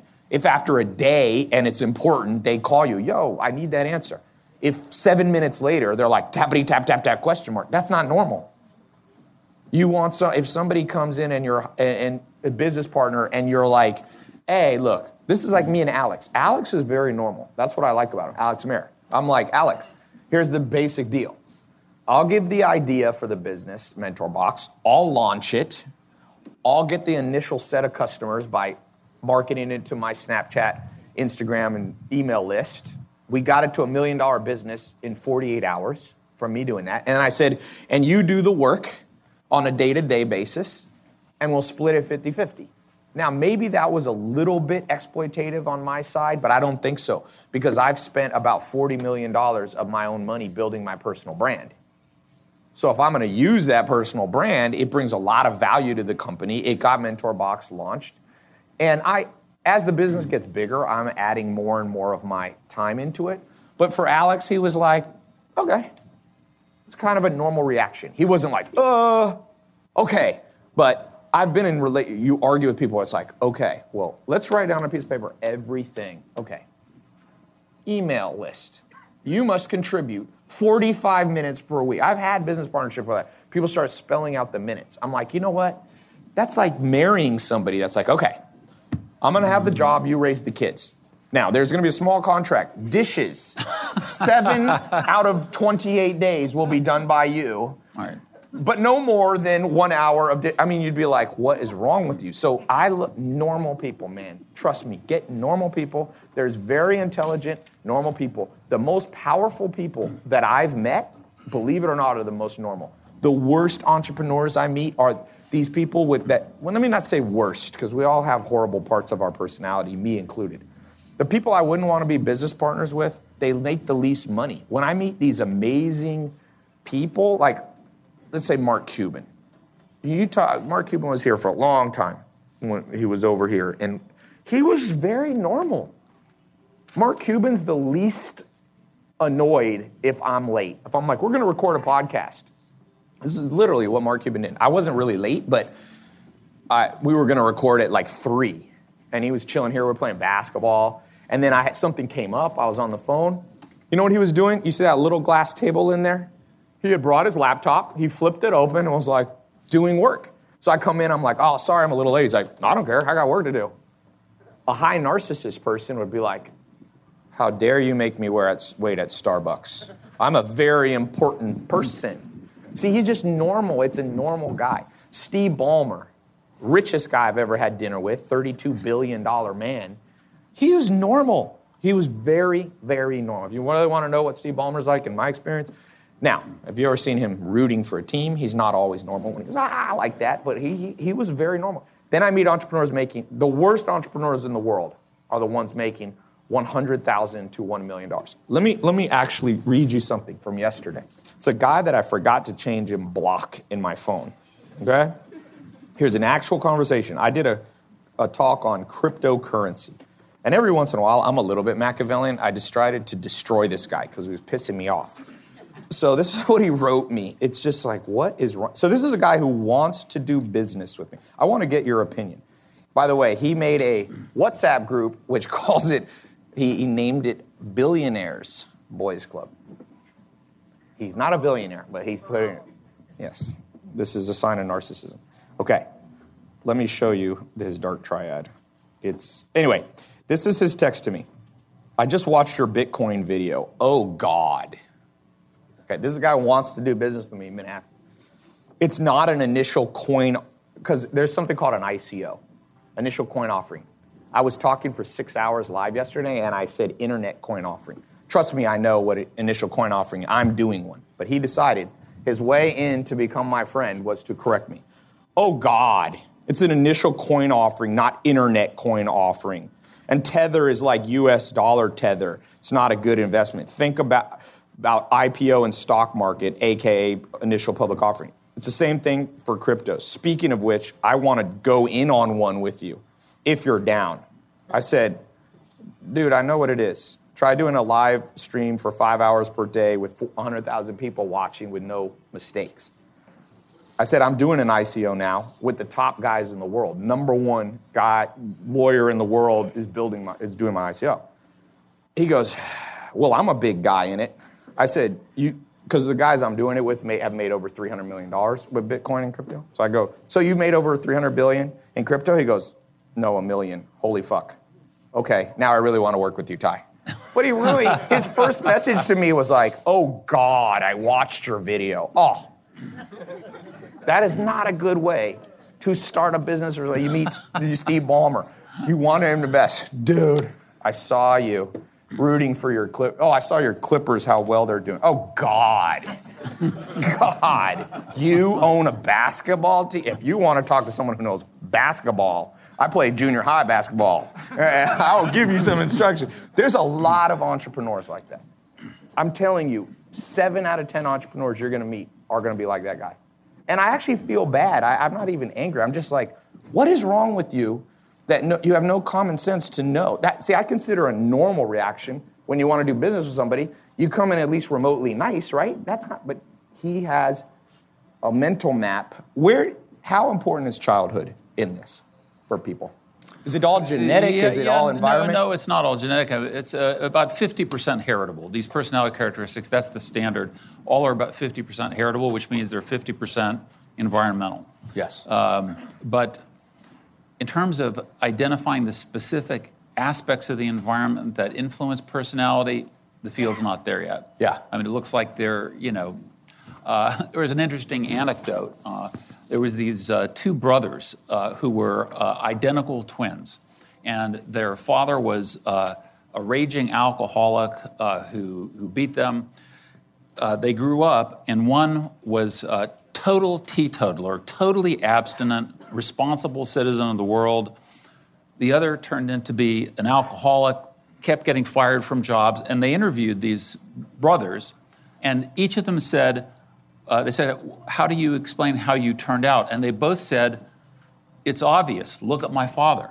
Oh, so one's reaction think- was to never Yeah. drink, and the others to Right, exactly. So, so sometimes the same environmental influence can have opposite effects on people. even with identical twins have 99.99% the same genes, basically. All right, a few more questions, then we're gonna wrap. I want to go to the next. I'm going to go to another session on something else. Do go go behind. We haven't gotten some of the people in the back. Oh, thank you.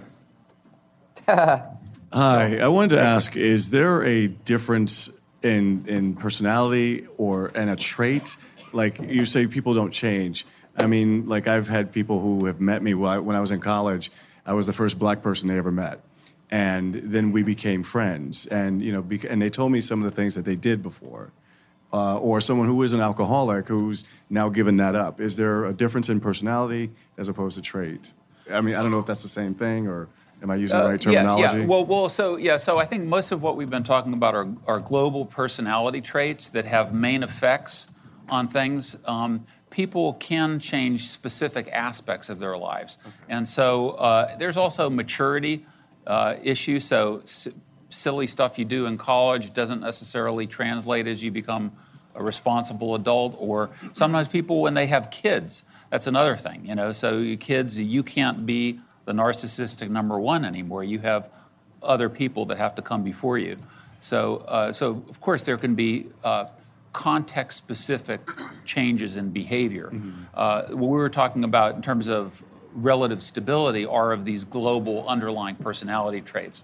Like, like with psychopathy, you can't take someone who's a stone cold psychopath who has zero empathy uh, and experience one of the hallmarks. They, they hook them up to things like uh, uh, psychophysiological responses. They put a stress in front of them. They say, We're going to give you an electric shock of like 100 volts. It's going to be very painful, but, but it's not going to cause permanent damage. Psychopaths, they get no reaction. Yeah. More, most people go, oh, you know. Yeah, some people, when gunshots go off, they don't even sweat more. Average person, if a gunshot went off right here, we'd hit the floor. That's why psychopaths are good. A lot of this stuff that's going on with police, you know, there's a lot of questions on police brutality and all this stuff. Part of it is who do you think is most attracted to being a police officer? The nicest person you ever met? Doesn't care about power, doesn't have any uh-huh. psychopathic traits. So part of it is a systemic thing. If you invite 50 Navy SEALs to your party, house party with drinks, you might have a fight because the kind of people attracted to that. And what he's saying is that doesn't change. But for sure, people improve. Some people stop drinking and overcome their alcoholism. I what I'm I want to be clear on this, and then I'm going to move on to marketing. The more I analyze personality types, the more I realize I also have um, uh, areas in my life that are messed up. I'm not saying this just to sound humble. I genuinely do. As I've gone deep into this analyzing, I'm like, holy crap! Like I have very low agreeableness. Like my my gentleness score is a true nightmare. Um, it's like 15 out of 100. And those people who know me, Alex knows me, am I the most gentle guy when dealing with people? Sometimes I will just tell you. And I think sometimes that helps people. You know, just to, even this conversation is blunt with people like, hey, you got to cut some people out of your life. You'll go through your whole life with people bringing up religious things, love everyone. Well, you can love everybody, doesn't mean have to be your business partner.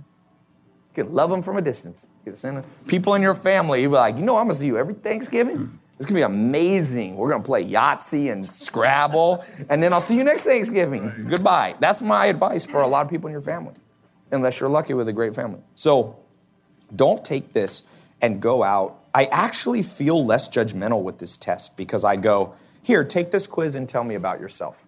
And then I read what they tell me. See, I think we have to move from judging people with our gut, like, oh, that person reminds me of that. Let them just tell you. Ask them. One of the questions on the quiz is, do you enjoy picking on losers? Some people are like, yes. So is it judging to be like, you know what? That's a little weird that you highly agree with picking on losers? I think I'm going to keep my. I don't think that's judging. I think that's just controlling your social circle. And so I want to transition this. Maybe you can stay here for a few minutes. Uh, can you bring a board out here? I want to talk about marketing, growing your brand, social media. I wanted to have this talk first because it's going to help you understand. You got to categorize your customers and how you market to them. And I'll show you what I mean with this. Okay, so- yeah. so- while, while we wait for the board, yes. Uh, I was just going to say, I was going to leave you to the stage for this. Uh, Everybody give him a hand. Thank you so much. Thank you. Yes. Thank you. I'll see you in a little bit. Yep. Don't forget the books Evolution of Desire for your dating. This one for understanding. This is a good one for marketing. Build status. I'm going to talk about who here. Let me, let me just do a quick poll because I believe in polls. Raise your hand if you want me to talk about how to brand yourself and your products, if that's really important to you. Okay? Number two, I'm gonna give three options. Number, I'll say them all, then you can vote. Branding yourself, growing your social media, or how to build ads um, that target you know, ideal customers. So number one, raise your hand, which is how to brand your business, branding. Okay. Number two is growing your social media. And number three is how to build build ads, advertising. Okay, I'm going to cover. I'll cover in the. There, two and three got about identical, so I'll cover all three of those things. So let's talk about first. Let's just talk about building ad, ads, advertising. You guys have been learning about Facebook ads. You've been learning um, about building, you know, doing e-commerce. You got to build the right kind of ads for people because the average person now. Guess how many ads we see per day?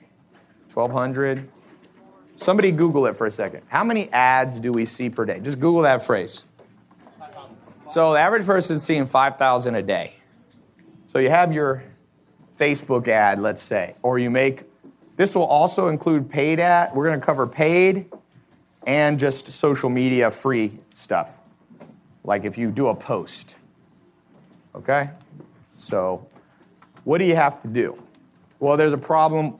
Your free ads and your paid ads, no matter how well you target, there's different personality types. You guys, we just talked for an hour, over an hour about personality types. You understand personality types, you make a lot more money. You raise more capital. All those things happen. Here's why. Let me pull up.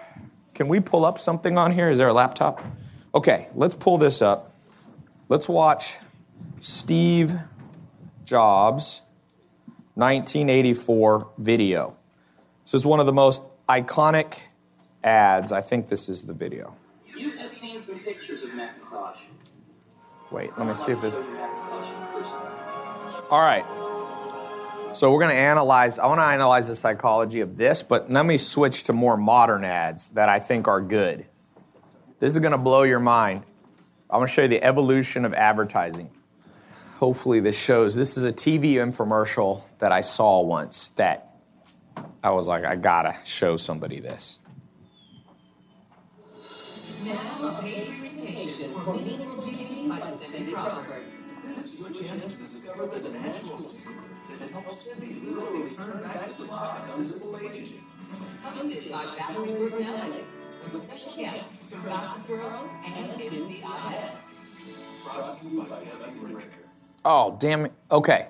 Well, that is, trust me, the world's greatest ad I've ever seen. It is, if you create an ad that is one tenth that good, you'll make a million bucks. I can tell you that. One tenth. If you make one as good as that, that's a hundred million dollar ad. It's probably made, I don't know. I would guess that ad and that product has done between 300 and a billion dollars, 300 million and a billion dollars. So, first thing, I'm going to give you a whole bunch of practical things, some of which we can do now and some you got to do. Can we, hey, Ben, are you here? Yeah, I'm here. Can we, we need to make a redirect to this commercial so that I can just give. So I'm gonna, I'm gonna redirect, just write this down, tailopez.com slash perfect ad. Whoa. Slash perfect ad. I'll have it redirect to this video since I can't give you guys a link by the time you get home. tailopez.com slash perfect ad. I want you to, so number one tip to being a great marketer. I learned this from my friend in New York City. He probably nets about six million bucks a, a month online. He's the most secretive guy on planet Earth, I'm telling you. Although some people have met him now in my office um, when I'm in New York. This guy, never spoken at a conference, except once in a while he'll go to a conference and tell everybody the wrong advice. And I was there once. I'm like, why do you do that? He goes, dude, I throw people off for years. I'll be like, here's my best converting landing page. And he'll put his worst converting one up, and people will copy it, and then they'll be like, it's not working. It must be a problem with me. But I know the inside scoop. Oh, good, you got this. And so, tip number one if you want to be good at marketing, go to tailopez.com slash, I'm not going to tell anybody else that right now, perfect ad. And we might redirect to the, Ben, see if we can find the full version of that. Alex, did you see this? This is the one I've been trying to show you. Did you see this perfect ad that I just showed? The skin cream. I think I showed it to you before. Number two, I want each of you to become a master of outlining things. So this is what my buddy does that makes more money than probably anybody you'll ever meet net. Every day, he finds an ad online that he finds that he could see if he was a consumer he'd probably buy from. He takes out a yellow notepad and he writes out the outline. What did they do from what is the element that they put in on second 1 to second 30 of that commercial? So let me go through it and show you how I would do it. Okay? So let's where is that laptop? Oh, okay. I'll- we can't show both of these at the same time. You remember the part where in that, the, the, anybody just, what was a memorable part of that video that stuck with you? Yes.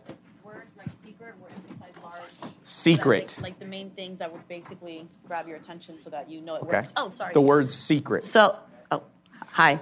So, um, the words that were emphasized were like secret or like Cindy Crawford, because she's like a well known, you know, Celebrity. celebrity. So, they're emphasizing all the key things that people like to see. So, what I saw was like secret was, you know, big and skincare or rejuvenation. Like the main words were emphasized large so that it grabs your attention because it's obviously what you want to fix if you're going to buy the cream. All right, so that's a sample. Who else? Yell one out. Magical. Remember, it, it, doesn't have to be just words, elements, words, phrases, images that caught your eye. Melon extract. By the way, it's just cantaloupes, which I, I love how they're like in a rare valley. In, no, it's in France. They're like a rare uh, valley in the, you know, the Cannes region of France. It's cantaloupes. You, you, I have a garden out there. You plant cantaloupe. Okay, so third party val- testimonials. So he, let's just go through this. Pretend this is how we would write out on your notepad. If you become good at this, some of you come back in 10 years and write me a check for 10 times whatever you paid for this seminar, just from this thing. Nobody teaches this. I learned it from one guy that is kingpin. He is the best. People think I'm one of the better marketers in the world. This guy is at least five times better than me. He is so good. He just doesn't put his face on any of his businesses. He controls almost on some pages of Google when you search for s- certain products, you know how 10 results come up? He owns all 10 of the companies. He, this guy's a machine of money. He is a money machine. So what you do is you put Roman numeral one, then you, I put in parentheses the time frame. So zero to 30 seconds. And I would put what's the psychological element that they use there. And I'm just gonna throw out music, I noticed. And then what I do in parentheses, I put which of the 25 cognitive biases they are. 25 cognitive biases are advanced psychology. They're, who here is in my persuasion level advanced accelerator? You guys who aren't, you should go in. Talk to the rep who got you here, concierge. This is called chemical bias. So what they what music does, music is the most powerful legal drug in the world by far. You think marijuana, a lot of people are addicted to opioids or whatever. Everybody listens to music, 80% of people. And it exhibits literal chemical reactions in your brain. So the first thing they do is set you up with this music. One the greatest music, but number two, I can't remember exactly. So now you're gonna do 31 to 60 seconds. I'm just gonna pretend they started showing celebrity. They're like, Cindy Crawford. No, no, no, no. Okay, so we put the word celebrity element, and then which of the cognitive biases is that? That's not actually social proof, authority somewhat, but there's something called association bias, which basically means we associate, since women and men think Cindy Crawford's beautiful and she's in the commercial with the product, we associate without realizing maybe I'll look like her. Even though none of us can look like Cindy Crawford, but there's a reason you use it's also, you could add in there is authority too, because celebrities are perceived as authority. So they use two cognitive biases from second 31 to 60. Then, and like I said, I'm doing this out of order. I would actually have the video and I'd be replaying it, slow playing it. And it doesn't have to be every 30 seconds. You want to go wherever the theme changes. It might be seven seconds, whatever. Next, you would go here, let's say 61 to, I don't know, I'll change it to 80 seconds, okay? And then one thing that I noticed, we'll just pick up that region of France or something. So they did the French region. What psychological aspect of people's personality does that appeal to? Scarcity, maybe. Rarity is not actually one of the 25 cognitive biases, but it's, it's on the right track. You're getting warmer. Desire. Exclusiveness. Yeah. You, so the actual bias I would put this in is curiosity combined with authority because the way they made it sound is like it's some magical region like Jack's magic beans. But more important, it's curiosity. When the second you go, if they had said developed in Los Angeles County, you're not curious. You know what you're familiar with, you're not curious with about, right? That's the def. Like guys, eh, women like if you see Christian Grey in uh, Fifty Shades of Grey, which the first movie made six hundred million dollars and is truly horrible movie in terms of the acting and stuff, but women love it because Christian Grey is like this guy. Like, does he like me? Does he not like me? Okay, humans are affected massively by curiosity, intrigue, bias. Like you said, exclusivity makes us. But exclusivity is what triggers. I mean, curiosity is triggered by exclusivity and authority too. Okay, what's another element in this? That just somebody remembered a scene in this video. Doctor, great. Okay, so we'll just put in. I like to, by the way, you can follow this exact formula. I like, I mean, the format because I like this because I can refer back to it. I like to put the seconds or the minutes. So we had the the doctor. That one's pretty easy. What what would you say is the psychological bias there? That's pretty much straight authority because they built him up. And there's also some social proof because do you remember how Cindy Crawford's like, I don't even look anymore for doctors. You know how when you just find the one and get married, you stop looking? That's how I am with this doctor. And since she's already authority and then she's social proofing his authority, it's like a triple whammy on you. Okay, there was a scene I think I remember, which was actually a little earlier, but um, remember the scene where there's some people in the front that are just, I don't even know who they were, and they're like, Cindy Crawford is like the standard of beauty. She's so beautiful. You remember that part? It was like testimonials. So it was just like testimonial section, which is which one? Which cognitive bias should we put there? Social proof. So there's two guys that some of you have seen um, that have taught at this seminar, but they also teach in some of the. Who here is in the How to Make Money Online e-commerce program? Okay, so Samir and Juan, you guys know who they are. So Samir Juan listened to me almost more than anybody who's ever come to a seminar and bought a course. They actually listened to me more than I even would listen to myself. And one of the things they did, they listened to this and they outline out and they make sure every ad they do has as many different cognitive biases in them.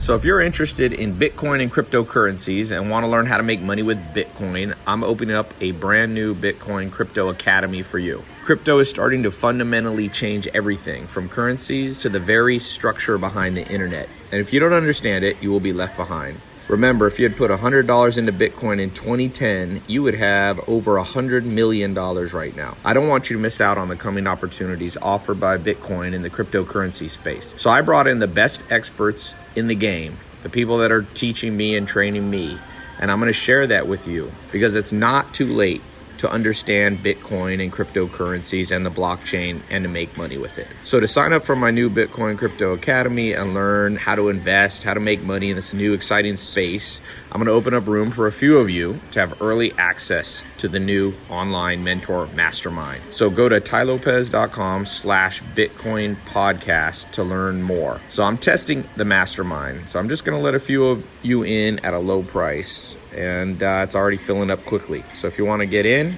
I'll let a few of you in. So go to tailopez.com slash Bitcoin podcast, all one word. tailopez.com slash Bitcoin podcast. If the course is closed, when you get to the page, put in your name in the waiting list. You missed out on the first round. Uh, and if you see it, welcome to the group. Glad you didn't procrastinate. Okay, back to the show. Who here is not at all affected by music? Like, you're not more likely to buy because it's music. You're like a highly logical person, doesn't affect you at all. Raise your hand. Me. I mean, if they didn't have music in that video, I actually thought the music was cheesy to me. And mu- I've never been honest with myself. You can't manipulate me so much with music. But do you think there's anybody out there who's moved by music? So, one of the reasons each of us here don't make as much money as we should is because, trust me, we're all a little more narcissistic than we think.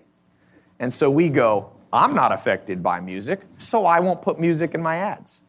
The whole point of outlining is you have to vary your strategies so that every possible person who sees your Facebook ad who's affected, if there's, imagine, let's say we've shown one, two, three, four, five, six biases we've talked about here.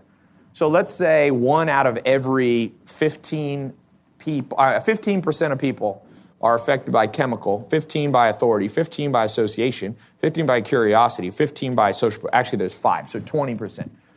If we include only one of those, we only hit 20%, and we go, oh, my ad's getting a good click through rate. It's decent. You're making decent profit. But who here has ever been a business where you print money? Like you make so much profit margin, it's insane. Anybody? Well, there's certain things that I've done, and it's when I did this right where just like money, just like you make, you know, 50 grand a day profit, 100 grand a day profit, 300 grand, 500, even a million dollars profit in one, one or two days. And the reason is I've learned I want to inject at least five different psychological uh, persuasion elements into every ad. So write that down. You need at least five. And Samir and Juan went from making, they're 21 years old, they're making two grand a month each. They came to one of my seminars, bought all basically every online program. They paid 10, I did one of these that was a two day one that was $10,000. They came and they make between 75,000 and their best month this year was 220 grand in a month with good good profit margins. So they went from making I don't know their exact profit, but let's say they went from making 3 grand a month at a job to making 70 grand, 60 grand, 50 grand a month at 21, 22.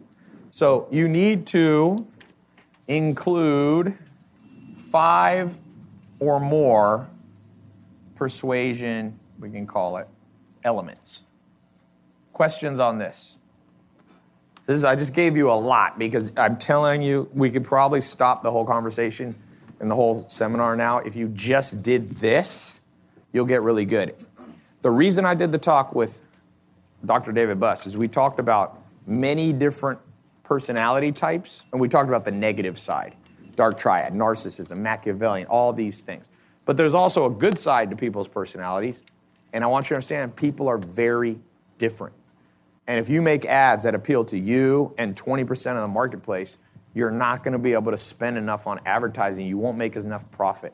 You need ads that when people watch them, like this Christie Brinkley thing, when females watch this, if you look at their sales numbers, maybe not people here, but in general, the people they've shown this to in the United States, they buy 300 million to a billion dollars worth of cantaloupe cream.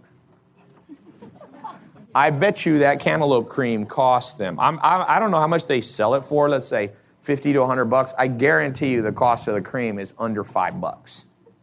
They're probably 10xing their gross profit, not counting marketing spends, probably 10x on that. Because when they create this highly persuasive thing, people, there's something called the Lollapalooza effect, and Charlie Munger says people actually can't help but buy. Even if they want to, they just you're just like, I gotta do it. And so you guys each have to become so persuasive in your marketing. And I want to do an actual case study on one of you. Um, real quick, some questions. Yes. So at what point does it become? There you go. Oh, thank you. So at what point does it become maybe dishonest, or you feel Okay. like Let's just go through this. So, at what point does it become manipulative and dishonest? We outline it. Is music dishonest, manipulative? I mean, they play it in elevators, they play it, right? Okay. Is it dishonest to have a celebrity in your advertising? I mean, it could be if the celebrity never has used it. Yeah, Michael Jackson with Pepsi, maybe. So you make sure you find a celebrity who ideally used your product and honestly liked it. And also in America, you have to disclose at the bottom this is a paid actor. That commercial product. So there's laws around it. So you follow the laws. That's association authority. By implying that, uh, oh. Yep. That association authority by, it's sort of implying that if you use a product, you'll become closer look, resemble uh, that level of beauty. So I think it'd be manip. If, in fact, she does never has used this cream, then it would probably be dishonest. So there, I think there's simple ways to get around it. I'll give you an example. I launched a Bitcoin crypto academy. Who here has heard about Bitcoin? Okay, I'm purposely saying in it, I'm not the master of Bitcoin and crypto. I'm saying this course, I'm going to give you access to videos from the people who are training me who are who have made between 100 million well some of them just made millions. Some of them made over 100 million. Some of them made a billion dollars in crypto. So if i created a course because some people see me as an authority like if you follow my social media if i created a course and i said i am the authority on this by my bitcoin crypto academy that would be dishonest. But if i say who wants to come learn with me at the same time? That's honest. So I think what you got to do, that's a good point, be honest. If she's just started using the cream in the last six months, she could put a part in the commercial. We go, you know what? I have great genes, but I met this doctor and he showed me case studies of all his other clients, and I just have been using it for the last six months, and I'm so I wanted to introduce it to you. I feel like that's honest. You see what I'm saying? So yes, you can. Everything in life can be honest and dishonest, depending on how you go this way or that way in the line. So just err on the side of being more honest. and uh, you know, interesting thing, you actually make the same amount of money. I did a test, even with Alex Mehr. So one of the things, people subscribe to like any of my programs that have 60, like 67 steps as a monthly recurring charge. Five days before, we send people an email and say, we're going to charge your card. Is that okay? If not, reply and we'll cancel it. And we have an instant button to cancel. So I, when we launched MentorBox, I said, Alex, trust me. And the reason I did that is Geico, I have my auto insurance with Geico. They send me a text and an email five days before that says, we're going to charge your card. And I've always thought it was like, I was like, oh, I like that. So I told Alex Mehr, when we launch MentorBox, it has a recurring membership, send an email three to five days before saying, just in case they didn't know it was a recurring charge, right? And Alex goes, Well, no one in the industry does that. And I'm like, Trust me, I've tested it. You can be super honest and you make the same amount of money. And some people, so we did it with MentorBox. Alex said, Some people write back and they're like, Thanks so much. Just because of that, I'm going to stay a member of your program, right? You said some people act. So I'm saying you don't even have to trick people in the modern world. It's funny that some people have a perception that I'm super tricky. Like, I like, they're like, oh, you have recurring membership. I'm like, yeah, but I'm the only person I know that sends out an email five days before and says, is it okay? You see what I'm saying? Yes. Yeah. With an option, oh. Dollar Shave Club. With, with an that. option to pause your subscription and then continue at a later date. I think it's pretty pretty And you cool. like that, I- right? yeah, I do. It's really and honest. they just sold for my my one of my friends is the uh, one of the initial investors, and they just sold for 1.3 billion dollars. So I'm just saying, don't equate good persuasion and marketing with being deceitful. Now, that's a good point. I want to just speak to that for one second. Sell stuff you believe in, and then you can be persuasive.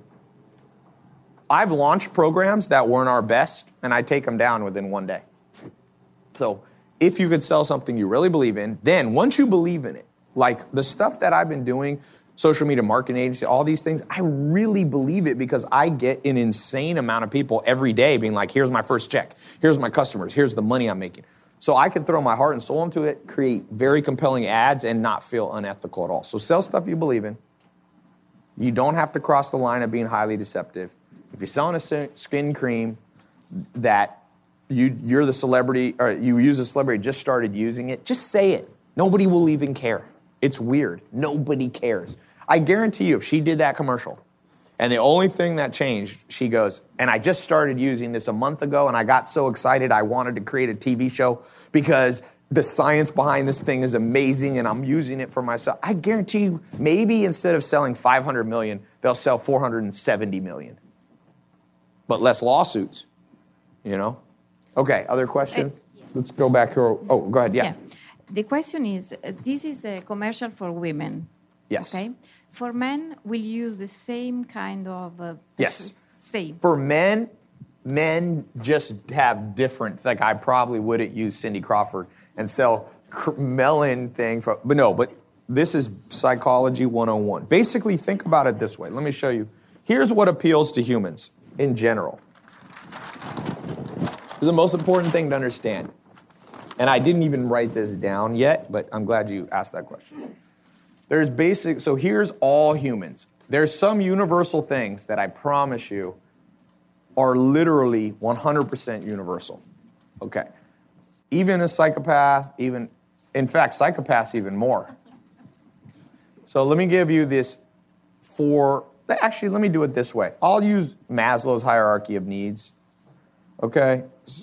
There's an updated version I posted on my Twitter, which is more advanced. But so you have basically, they call it physiological, but let's just call it physical, safety, love, status, higher purpose. Okay? So if you can include all four of those within your ad, you'll do well. So notice physical, it's selling a cream product that's like literally physical. Like youth implies safety. Women, a lot of women, not all women, feeling looking young has physical benefits. You make more money, you're more attractive to people who date. That creates safety. You make more money if you have a better job. You have a better love life. It implies better status. Now, they didn't really have the higher purpose element in this commercial, but it, it definitely hits on all these. So, the other way to think about it that's one mental model. The other one is reward, pain. We'll start with those two. These are immensely powerful. There's another one really powerful called urgency, giving you the top four motivators. I'll leave this as a wild card. You could argue different things, but this is absolutely. Actually, I'm going to put this. I think this is the most liking bias. Okay, so let's talk about these. You want to include all of these if you could. I think that this higher one way they could have made this commercial better was if they said, and we believe so much that it's not just about beauty for trying to look beautiful, but 10% of our profits we donate to kids who are born with cleft lips. And we want to not only make ourselves more beautiful, but we want to help people who have literally physical, you know, being born, or people who burn victims, or people who are bit by a dog. That would include a higher purpose. I guarantee you it would boost sales. Who here, not everybody, has ever gone, I like that there's a charitable part to this business? Anybody? Raise your hand if that really, really, really motivates you. Okay, so you notice about 20% of this room. So if you, why not just include that in your ads? Tom's shoes included that in. Um, there's an element of that to Whole Foods because you're buying and you feel like it's sustainable agriculture and things like this. There's billion, billion, billion, billion dollar brands. The glasses company, which is the one that donates a Warby Parker, billion dollar brand, donates a pair of glasses for every. So I think something like that would be very powerful. Now let's. So that's the one thing. Try to include all five of these. Safety. I'll give you an example. Let's say I'm pitching this seminar. There's an ad that you guys are watching. I would talk to people about you need to make enough money so you can provide you can have a nicer house. You can, you know, buy organic food, blah blah blah blah. But I'll say, and listen to me. You not only need to just be scraping by, you need money in the bank. You should have 6 to 12 months cash reserves. If your monthly expenses are 10 grand a month or 5 grand a month, you should have 50 to 100 grand cash in the bank for safety. It's not enough to just have your physical needs met. You need that. Does that make sense? So that would be um, that would be example of that. Okay. Reward. If you can only remember thing, one thing from this whole session, increase reward, you will make more money. Increase reward. Sometimes people go, "Oh, Tai, you grow your social media, but you cheated. You gave away cars for following you." I can't deny that. I don't see why that's cheating. Like I actually gave 10 people brand new cars in the last year. I mean, is that why is that cheating? I say, don't hate the player, hate the game. All the people who criticize, it's hilarious. Every person who criticized me for giveaways now does giveaways. Because there's something more powerful than complaining about something. If you can't beat them, join them. Nothing will beat reward. Nothing. If you have to deal with a psychopath, by the way, one little note on this person that's around you, who's a psychopath, they are zero motivated by pain. You cannot, there's some people, that's why um, a lot of criminals that like rob banks with a high uh, probability, their brain actually works different. They don't respond to this one. Normal humans respond to pain. Everybody responds to reward. Normal people and effed up people. So you need so when, who here is having a little bit of problem? You're running ads, you're selling a product, and people aren't buying as much as you expect. Just raise your hand. Let's pick someone you haven't picked. Okay, sir, in the back. What is the product? Uh, right now, it's just a clothing line. Okay, let's talk about it. What is the clothing line? It's uh, it's called the Super High. Super High. Is it a weed thing or something? It's not weed. Okay. Uh, a couple years back, I was a cable lineman, so I used to climb telephone poles every day. So I was used to just being up really high. So are you wearing it? Yeah. Was there a website? Yeah, the the superhigh.com. Okay. Thesuperhigh.com? Yep. Let's look at it. Let's help him. Oh no, there's a password I don't know. Whose laptop is this? Earth to anybody who works with me? I don't have the password. You guys remember in was it Austin? What is the one he's like, and the password is? Oh no, that was uh, Spaceballs. Anybody ever seen the movie Spaceballs? They have like a suitcase that has like all this money, and the password is one, one, two, two. Is it One, two, three, four, five. For those of you who have crypto or something like that, do not make your password one, two, three, four, five.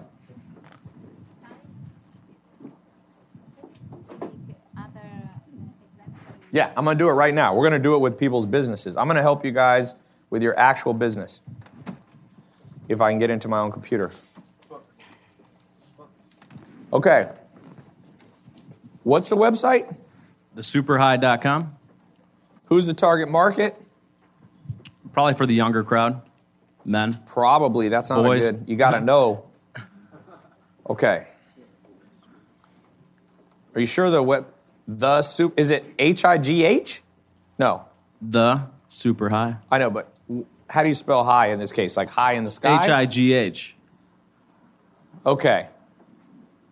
Looks a little bit like Supreme. Was that the idea? Ah, that's one of the designs I used.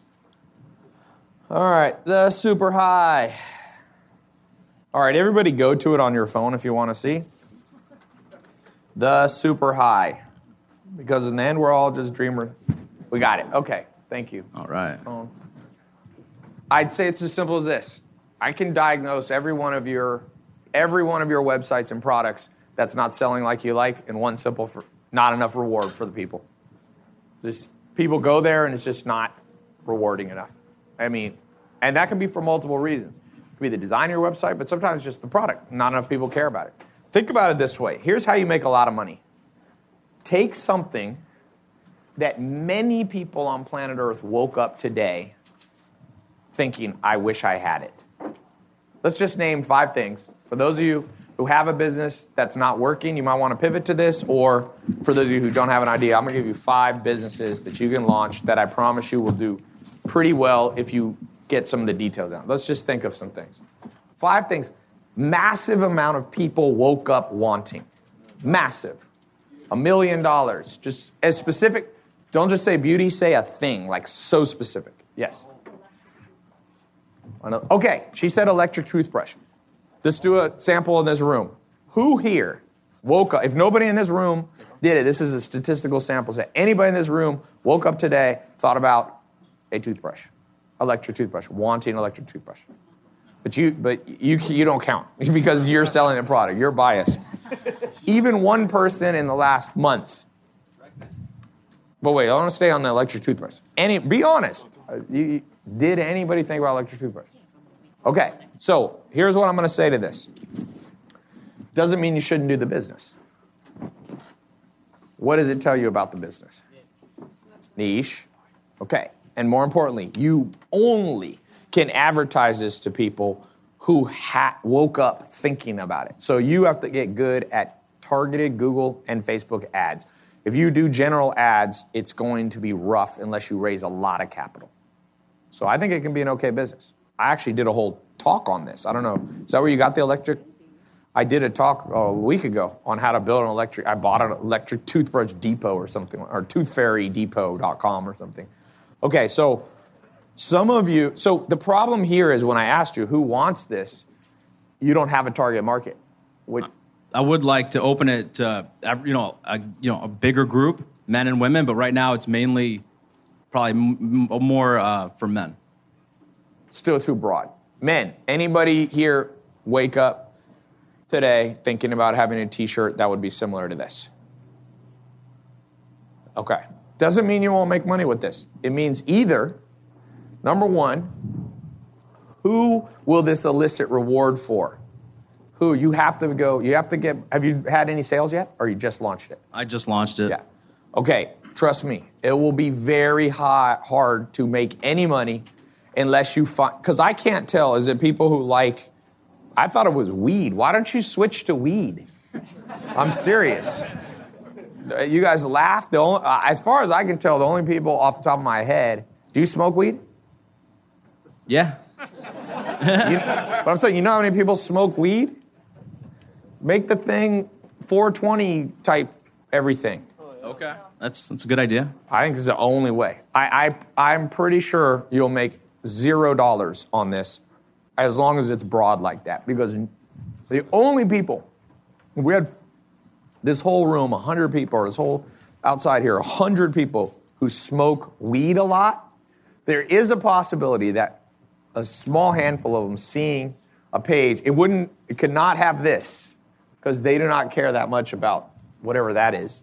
But if it was like weed, like a pretty girl smoking weed and like her shirt's like super high, you might get Seth Rogen to wear it. All right, all right, cool. You get Seth. I, I FaceTime with Seth Rogen, uh, no, Skyped him about a year ago, and he was so high. It was a hilarious conversation. He's like, ah, it was it was funny. He smokes a lot, so there's no anybody here see this as it is and have a one percent chance you'd buy. Be honest. We want to be honest here. We're not trying to embarrass anybody. We're trying to help people make money. That's my only promise to you. I told you I'm blunt, but I'm blunt with good intention. I'm not just trying to pick on anybody. So anybody, yes or no? So just trust me. When hundred people, hundred of them go, and I've had ideas like this, where hundred out of hundred are like, nah. Then I just move the hell on. Because what's the definition of ins- insanity according to Albert Einstein? The most underrated quote saying you should, we should all staple this to our head, tattoo it to the back of our eyelids. Definition of insanity is doing the same thing over and over and expecting different results. Just move on. Bruce Lee said, be like water. Water conforms to the cup. If you pour water and ain't nobody, it's not conforming, it, you're the water and you go in there and it doesn't fit, move on. This doesn't fit in a broad audience at all. It will not make money. Tai, could I yeah. get your opinion on the logo? Doesn't matter. Switch the whole theme to the website about weed. It's zero matter. The super high will have a great chance of selling to weed people. Even if it's just t-shirts. Because or else, what does it mean besides weed? Living, I mean, is it, or I, do you parachute or paraglide? I, I haven't done it yet, but I plan to. Yes. I Yeah, mean, the super high is really like going out there. Like, what's beyond Earth? Oh, it's like alien stuff. Well, that's why there's a spaceship, and then okay, well then, scroll- then once again, switch it to all aliens, and then target people who believe in extraterrestrial. Who here believes in aliens? okay, no, trust me, about ten percent of people in the world believe. Who here is an Aquarius? You probably believe there's a chance there's aliens. All Aquarius believe in aliens, except you. What day's your birthday? February 17th. Michael Jordan. You're almost a Pisces. That's why. Three days or two days away. Okay, anyway, forget astrology. I'll look at your. Let's do a few. Is that helpful for me to just show you? you ca- this won't sell unless it's hyper niche around the name. Oh, let me. Let, I, okay, let me. I'm not done with this, but I want to bring this up. So this brings up, I'm gonna put in the top five biases your website must have, your product must have. When I asked my buddy in New York, the one making six million a month, I once, I'm, I think I'm his only friend. He's the most introverted person. He goes out to eat every time I'm in New York, which is like four times a year. He leaves his house. I once asked him, what's the most powerful thing in marketing that people don't know? He said, congruency. Everything has to feel congruent because humans are what's called risk averse. Dr. Buss has studied this. Humans, your new brand, why would I buy that when I already got a place to buy my t shirts? It's got to be excessively rewarding, and the problem is that website is no congruency. I don't know what it is, and nobody cares. There's like 1 billion websites in the world. There's zero chance people are going to stay there and go, Is this about aliens, parasailing, or weed? You better tell them instantly. I'm serious. You just better tell them, bam, right now. This is, I, the logo does, and in fact, I don't like the logo because what does a dollar sign have to do with aliens? We actually, aliens and weed people are less likely to be highly capitalistic, I would think. They're more like hippie, they're more like out there. You need, no. So I don't like it. Unless somehow super high is for people who want to have super high bank account or something like that. Keep it congruent, congruent, congruent. Let me go through some other examples. Oh, the five business ideas. What's five things? Just yell out something you really wanted in the last seven days when you woke up, you thought about it. Car? Car? Hills? Oh, hell. This is too broad. Dog stuff, stuff for your dogs. What for your dogs? Too broad. By the way, anytime I do brainstorms, I have no idea what's wrong with all of us humans. We always go to general. Pets is not specific, right? What specifically about pets did you wake up? Um, like a good quality dog toy. Something that's Okay, dog, not even dog, not even pet toy, dog toy. There's money in dog toys. Okay, so you buy a highly congruent URL that's like dogtoyemporium.com. The website says, what did you? What were the words you used? Safe, high qual, highest quality in the world. I source them. A video of you. Here's me with my dogs. You know, most dogs, you know, choke or this or they tear them up and this.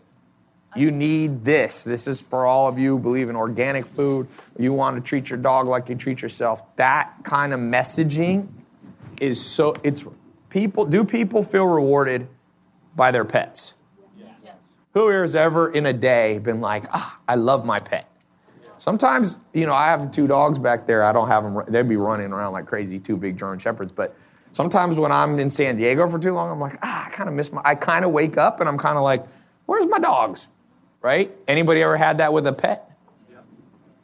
Good business to get in. So I, you heard it from me. Write down, those of you who don't know what to do, consider getting in the pet supply business. I'm not talking about ivory elephant tusks or something illegal like that.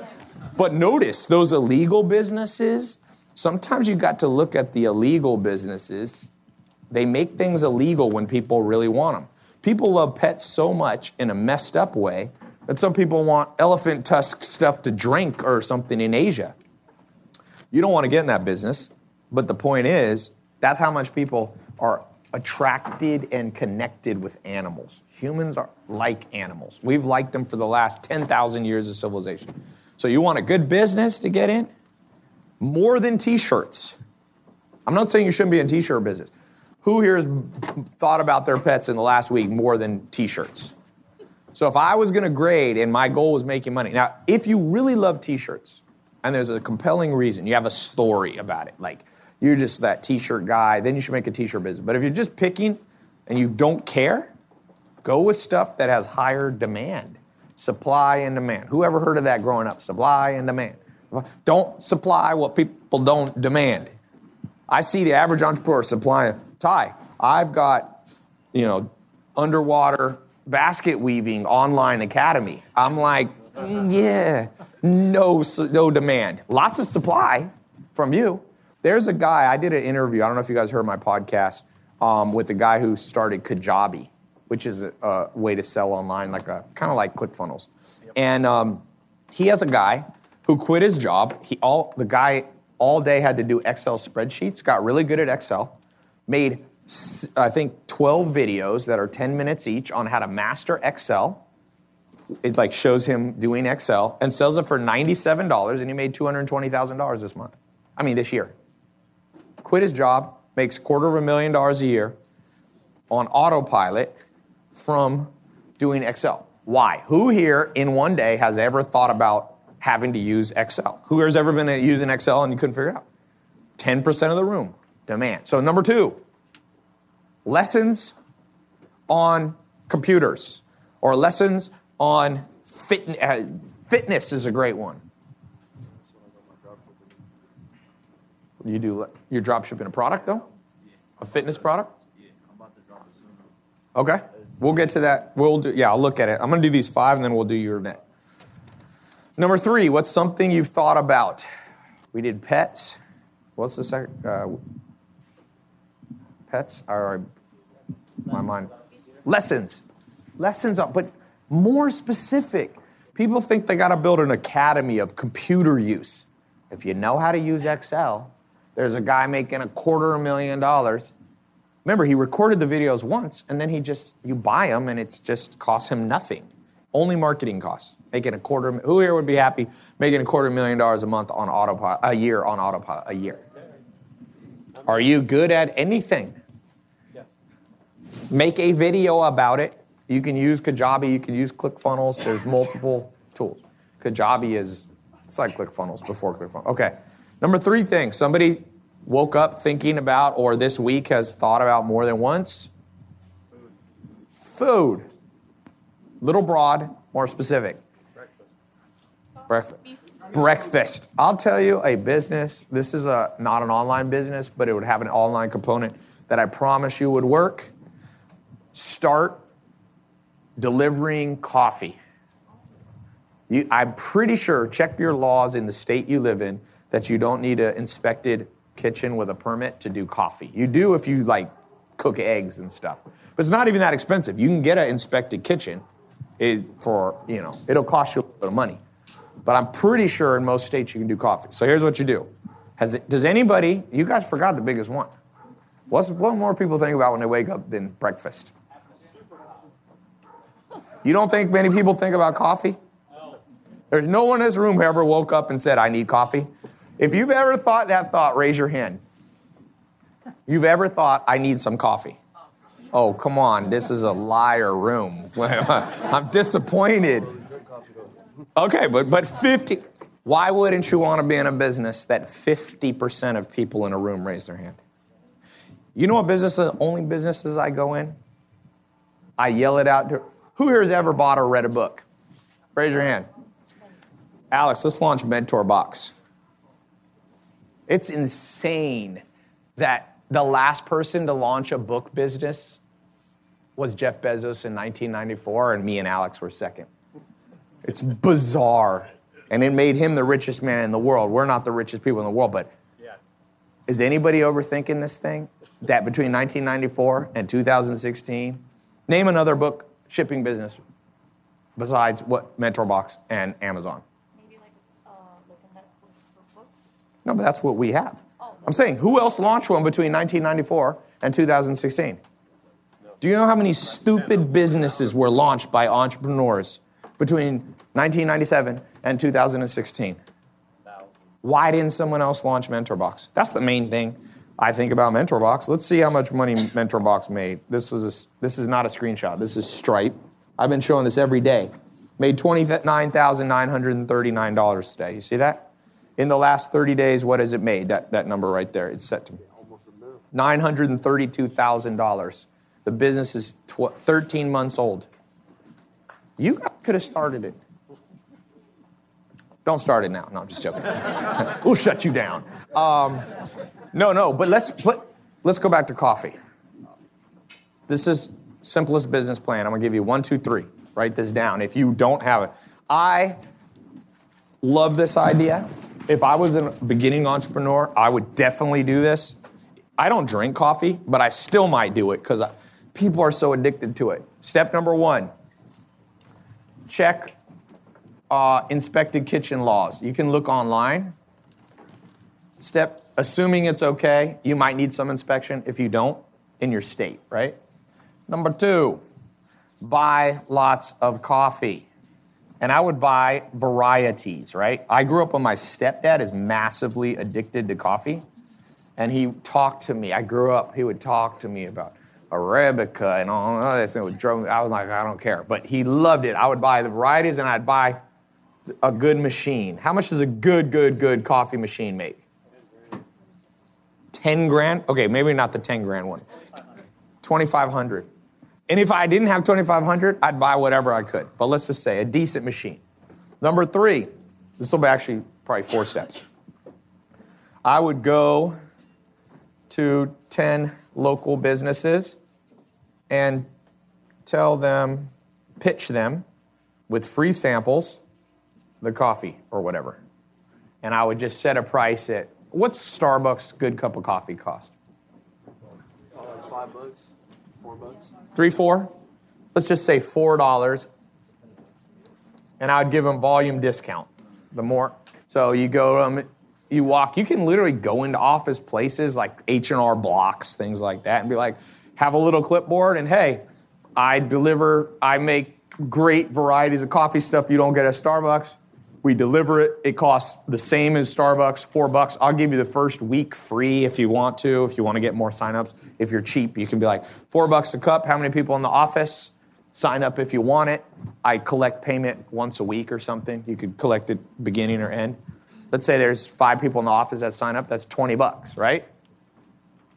I would get 20, you might have to talk to 30 or 40 businesses, but let's just say you got 10 businesses to sign up, and the average business, let's say, is going to sign up for five people.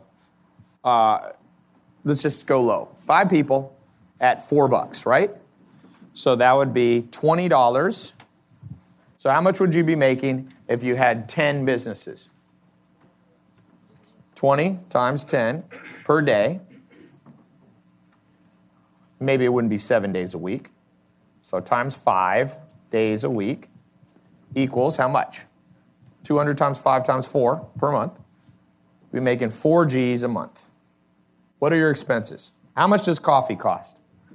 $4 Starbucks coffee. How much do you think it costs them? No, no, no. If you bought the raw beans and you brewed it, 70 cents? We were all over. We were 55. I would guess with the cup and everything, let's say 50 cents. So every day, your expenses will be 50 cents times, we said five people times 10. So you need 50 cups of coffee. So your expenses are 50 times 50 cents. So how much is that? $25.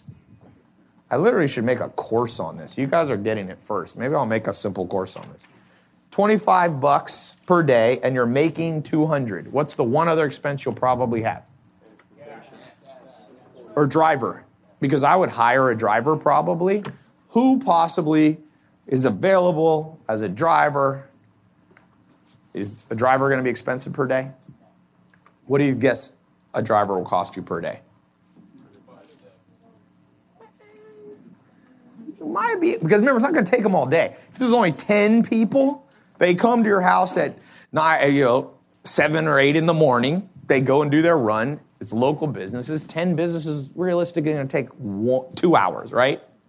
So to, if you put a Craigslist ad, will you deliver coffee? Pick it up at eight, deliver it, and I'll pay you. What do you have to pay somebody for two hours? Good money. See, I think 50 bucks is 25 bucks an hour. A lot Uber drivers aren't making 25 bucks an hour. Do they? Does anybody know? Okay, most don't. So you get an Uber driver. There's people that drive for a living say, don't turn your Uber meter on, drive for me. There's that. What does Uber Eats do? They use a fleet of Uber people and deliver stuff. So let's say I think it should be 50 bucks. Okay, so it's $50. Okay, so that's 75. You are netting $125 a day. That's with 10 businesses selling them the most addicting thing, that exotic things, coffee things, you switch it up. Dude, this business, you can make 10 G's a month profit. I would, the next person I would hire is one salesperson, you pay commission. Hire one good looking person, male or female. What do pharmaceutical companies do? They, they, they're hiring decent looking people that walk in. I bet you you could sign up a hundred businesses. Literally, you'd have like six drivers. Eventually, you get a little, maybe build out your backyard or something, or get a little place, and you're just selling the most. I don't understand. Books people buy. Every day, people think, I wish I had this book. So we sell to the willing. Supply, demand. Some of you, number one problem with entrepreneurs, they just they can't understand supply and demand. It's like a yo-yo for them. They either supply something, uh, they either supply not enough of something that's demanded, or there's no demand and they're printing them by. You ever heard of Snapchat and their little glasses?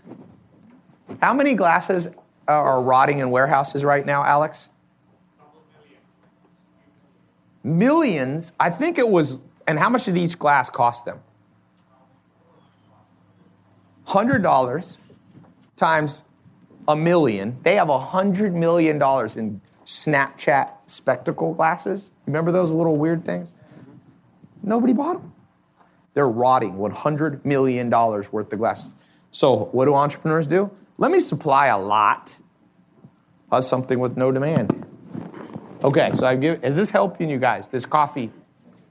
Who here, honestly, potentially is going to do this business? Because I want to make a course out of this. I'm pretty selling the most addictive thing. It's like selling crack cocaine. Believe it or not. No, you think I'm joking. My stepdad, anytime he got off coffee, he had massive headaches and had to, it was like heroin withdrawals. Sell it. You'd be a dope dealer. Snoop Dogg would be happy you're selling dope, except you can't go to jail for it. You can't go to jail. In fact, if the police come and say we're going to take you to jail for selling this, you give them some coffee, they'll be like, all right, thank you. what, do, what do cops drink all day? Coffee. Now, how do we make more money from the business? This is where, now I'm showing you how to make a million dollar business. I'm talking about how to make, I just showed you the blueprint of a $10,000 a month easy potential business. 50 company. We showed 10 companies netting 4,000. I mean, grossing 4,000, right? Netting about 2,000. If you 5x it, 50 local companies is 10,000 a month net. Who would feel good with 10 G's net a month? So you got 50 businesses. Let's talk about more supply and demand. You guys should pay more for this. This is I haven't even planned to do this. This is like I prompt this business will work. If any, I'm gonna do this, I'm gonna go up on my neck online. If any of you seriously does this business and it does not work within seriously trying, I'll give you a refund for this whole seminar you came to. Yep. But you got to do it. I mean, I, I'll just I'm on. You be honest with me. I'll be honest with you. If it doesn't work and you legitimately try this, I'll give you. I'll gladly. It will work. Okay unless you live in a town, you know, as one person and you're like selling to your grandma. But uh, okay, if you live in a town, a decent size, doesn't have to be Los Angeles. Now, if you went from 10 businesses to 50, averaging just five cups per morning, five days a week, what else? What have we now developed with people? Rapport, reward, trust. So, what's the most important of the cognitive biases in selling? What did I say? reward. The whole Maslow's triangle uh, pyramid is reward. Physical reward, safe reward, love reward, status reward, higher purpose, it's all reward, reward, reward.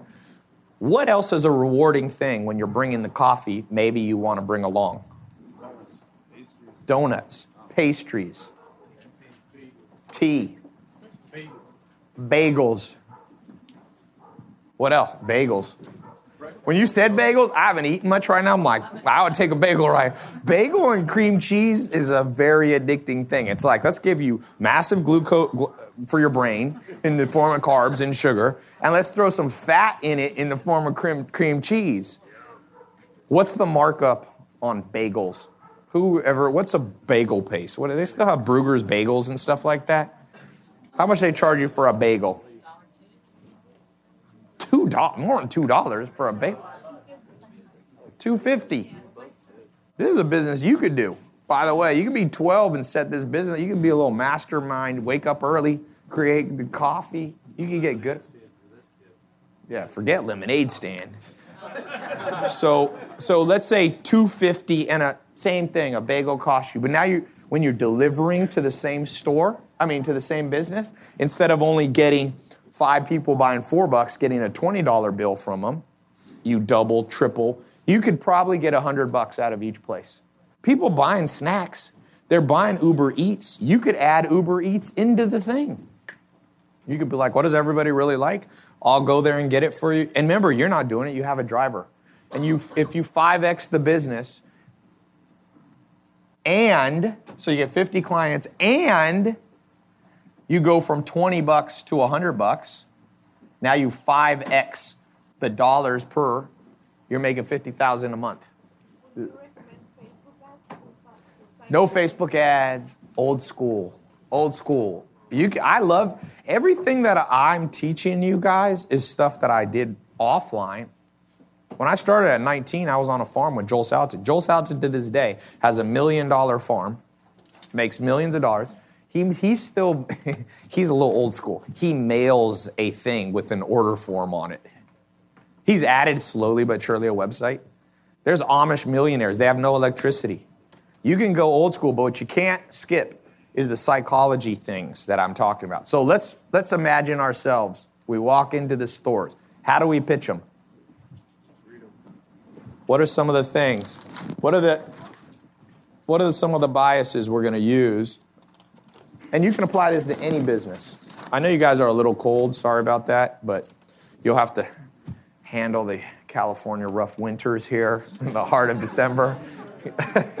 what do we want to do? We want to walk in with reward. I would basically give away coffee first. In general, write this down. Free samples of everything you have is the most powerful thing known to mankind.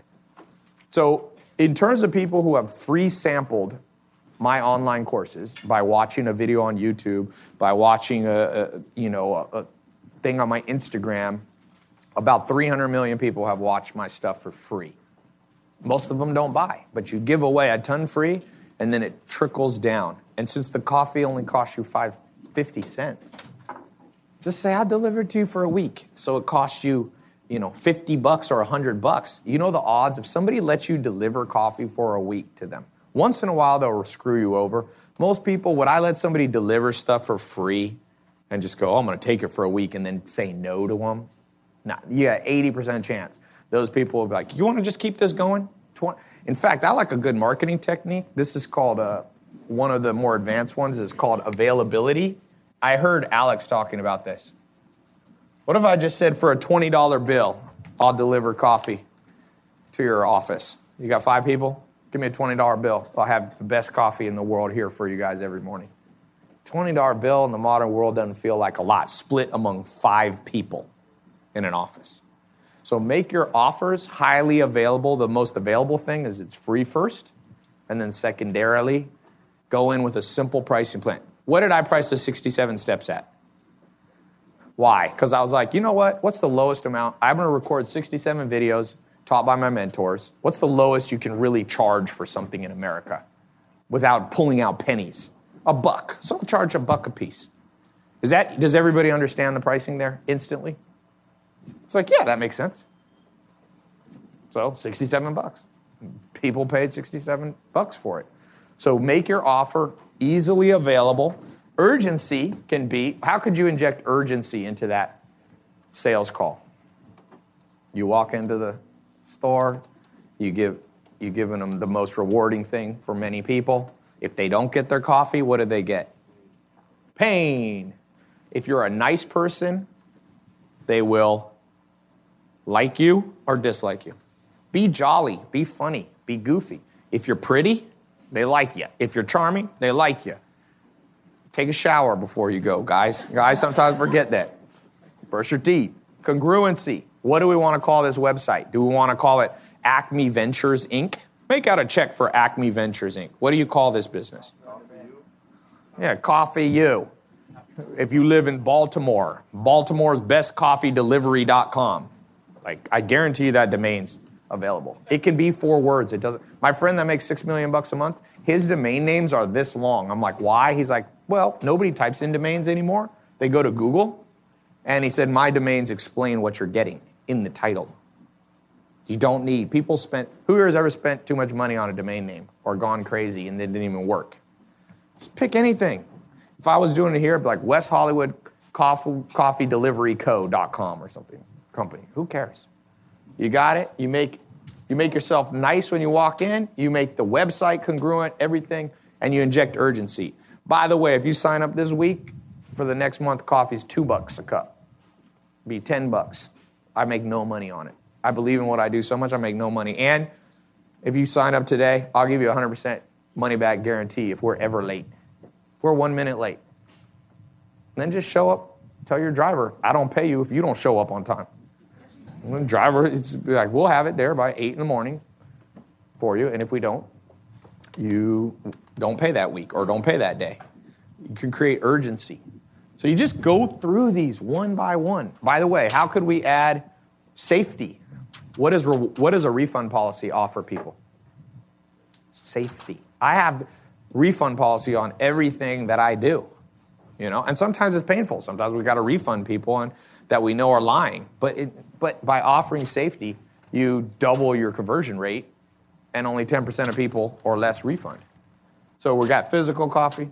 How could you add love, status, and higher purpose into this offer, this business?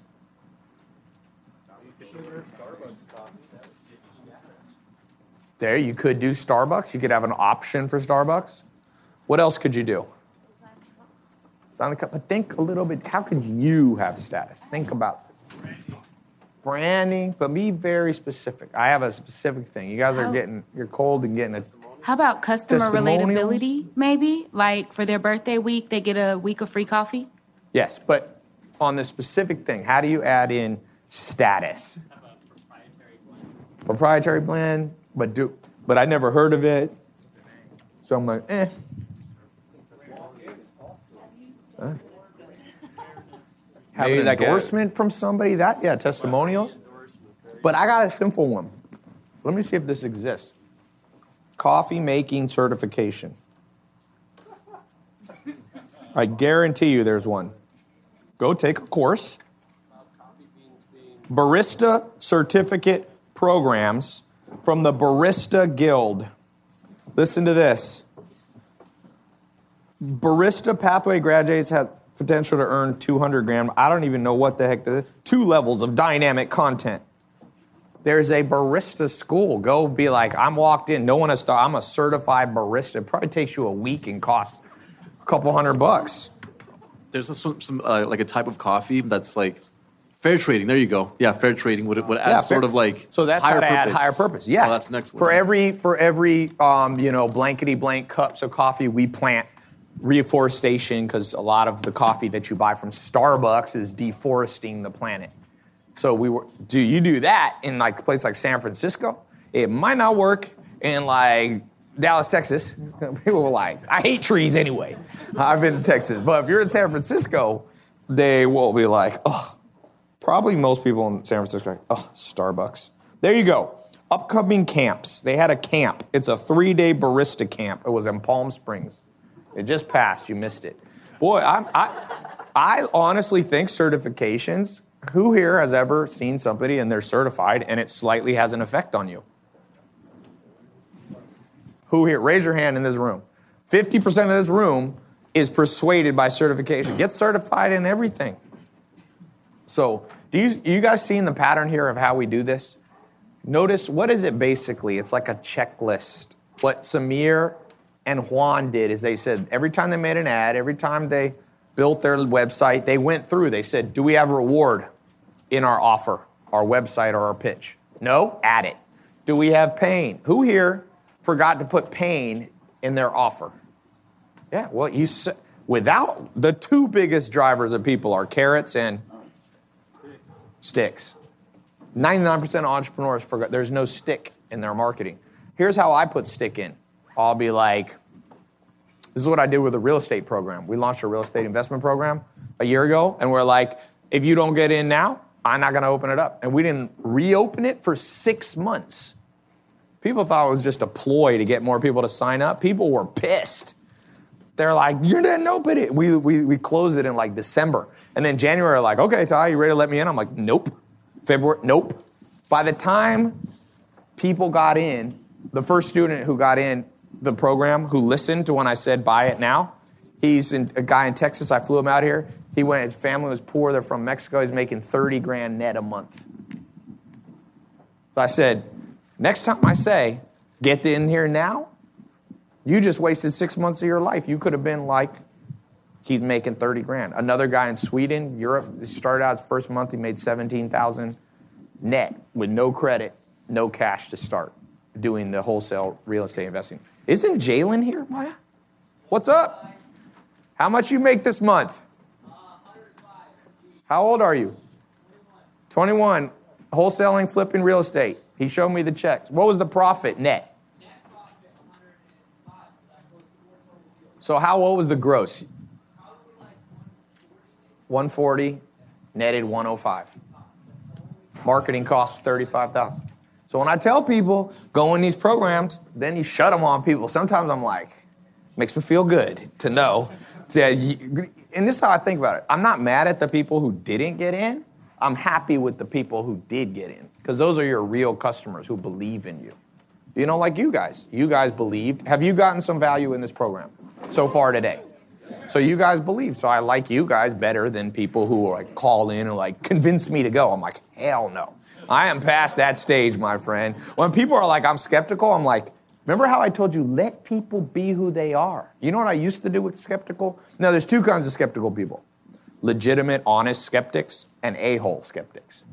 So when people go, you know what, Tom? I don't believe in any of this, I'm like, great. Now I know that you should, I tell them, please never, ever buy.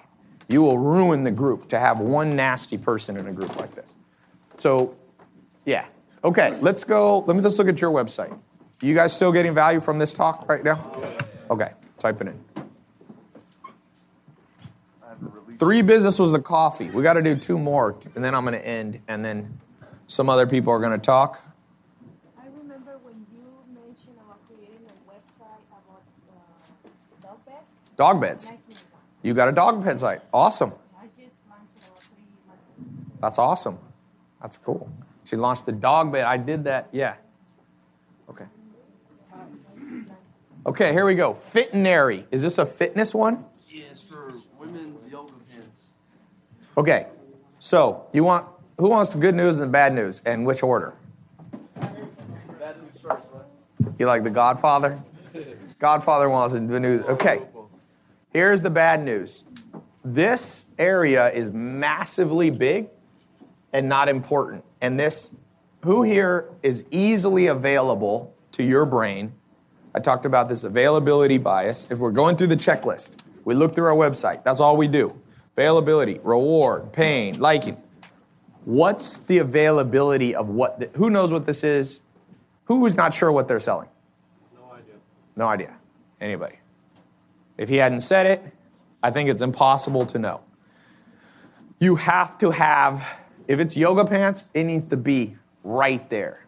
Let me show you an example of a company that's moderately successful. Is this company moderately successful? I think it's the most successful company in history. What are they selling on this page? They're selling yoga pants, coffee. Would you say it's easily available to figure it out? Okay, you got to change the website. This is the same. Both of you have the same problem. Uh, the high T-shirts. The second you ask people to figure it out, they don't buy because you're new. They'll go to Lululemon. They know. You know why Amazon destroying everybody? Because what? Love them or hate them. You know, you go to Amazon, it'll be there. You buy it, it'll be as cheap as you can get it. It'll be at your house. Some crazy drone R2D2 will deliver it to you. And if not, they'll give you your money back. It's just like no confusion. Going against Amazon, people have tried and they are not doing well. Again, you, you got to join them. So you need your website to look like this. Just put yoga pants on the top. Yes. Okay. All right. By the way, in about a month, I'm gonna be doing. You see that room in there where there's food? That's my war room. You guys see my maps on the wall and my stuff. That's where I map out strategy and a lot of my team meets. So we have 15 seats there. For those of you who want to come back and spend a whole day just in a small group, we usually don't always have 15 people. Um, I'm gonna try to get as many people as I can, but with it's impossible to get everybody unless we want to stay here till three in the morning. I actually have to go to DJ Khaled's birthday party tonight, so I won't. I won't be here all night. I won't be able to be here the whole time. But I lose my voice anyway now after three hours or four, so I'm giving you as much as I can before I go hoarse.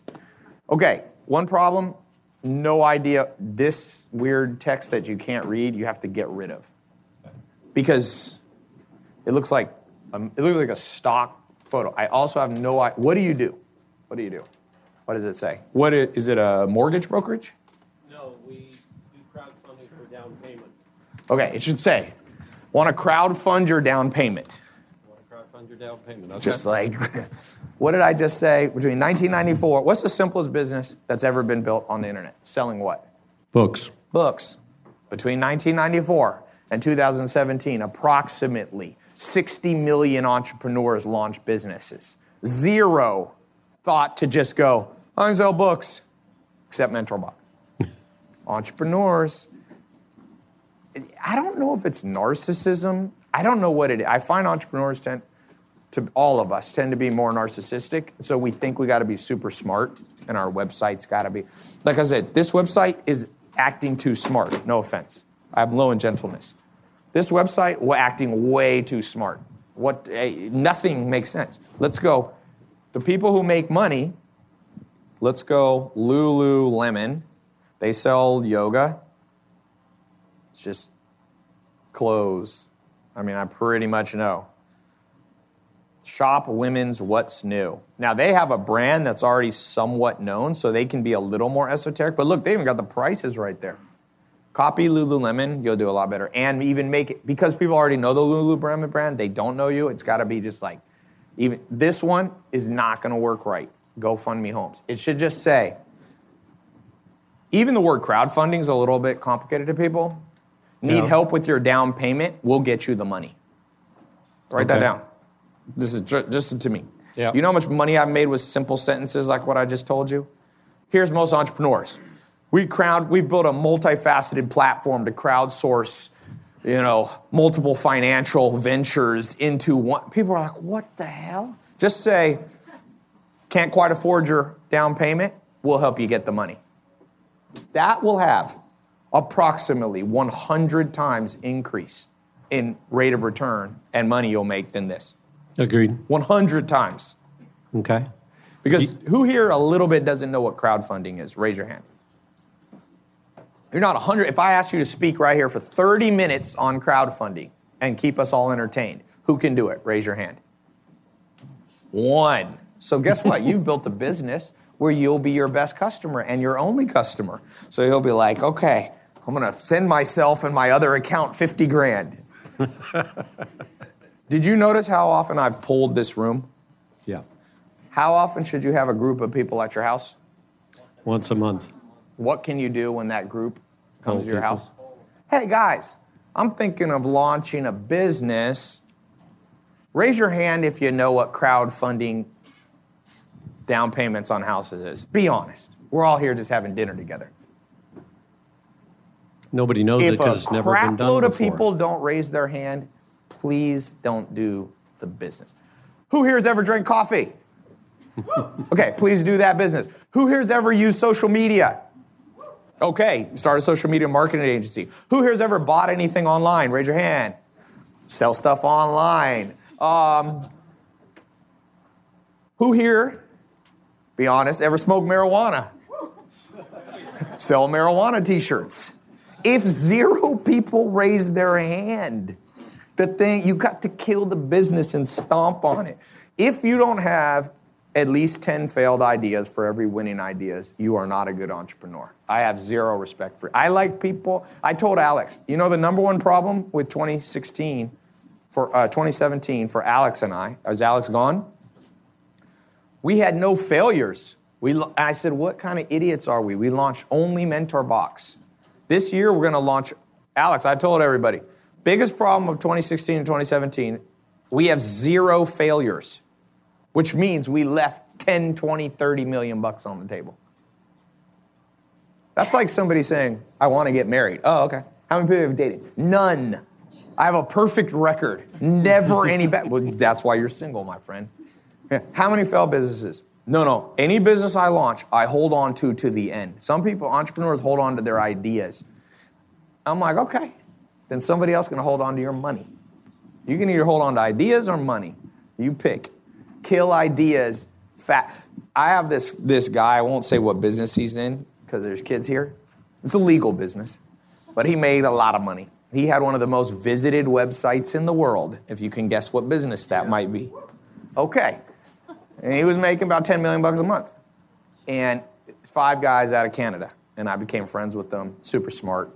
About 20 to 40 million unique visitors a day on their website. It's a lot of traffic.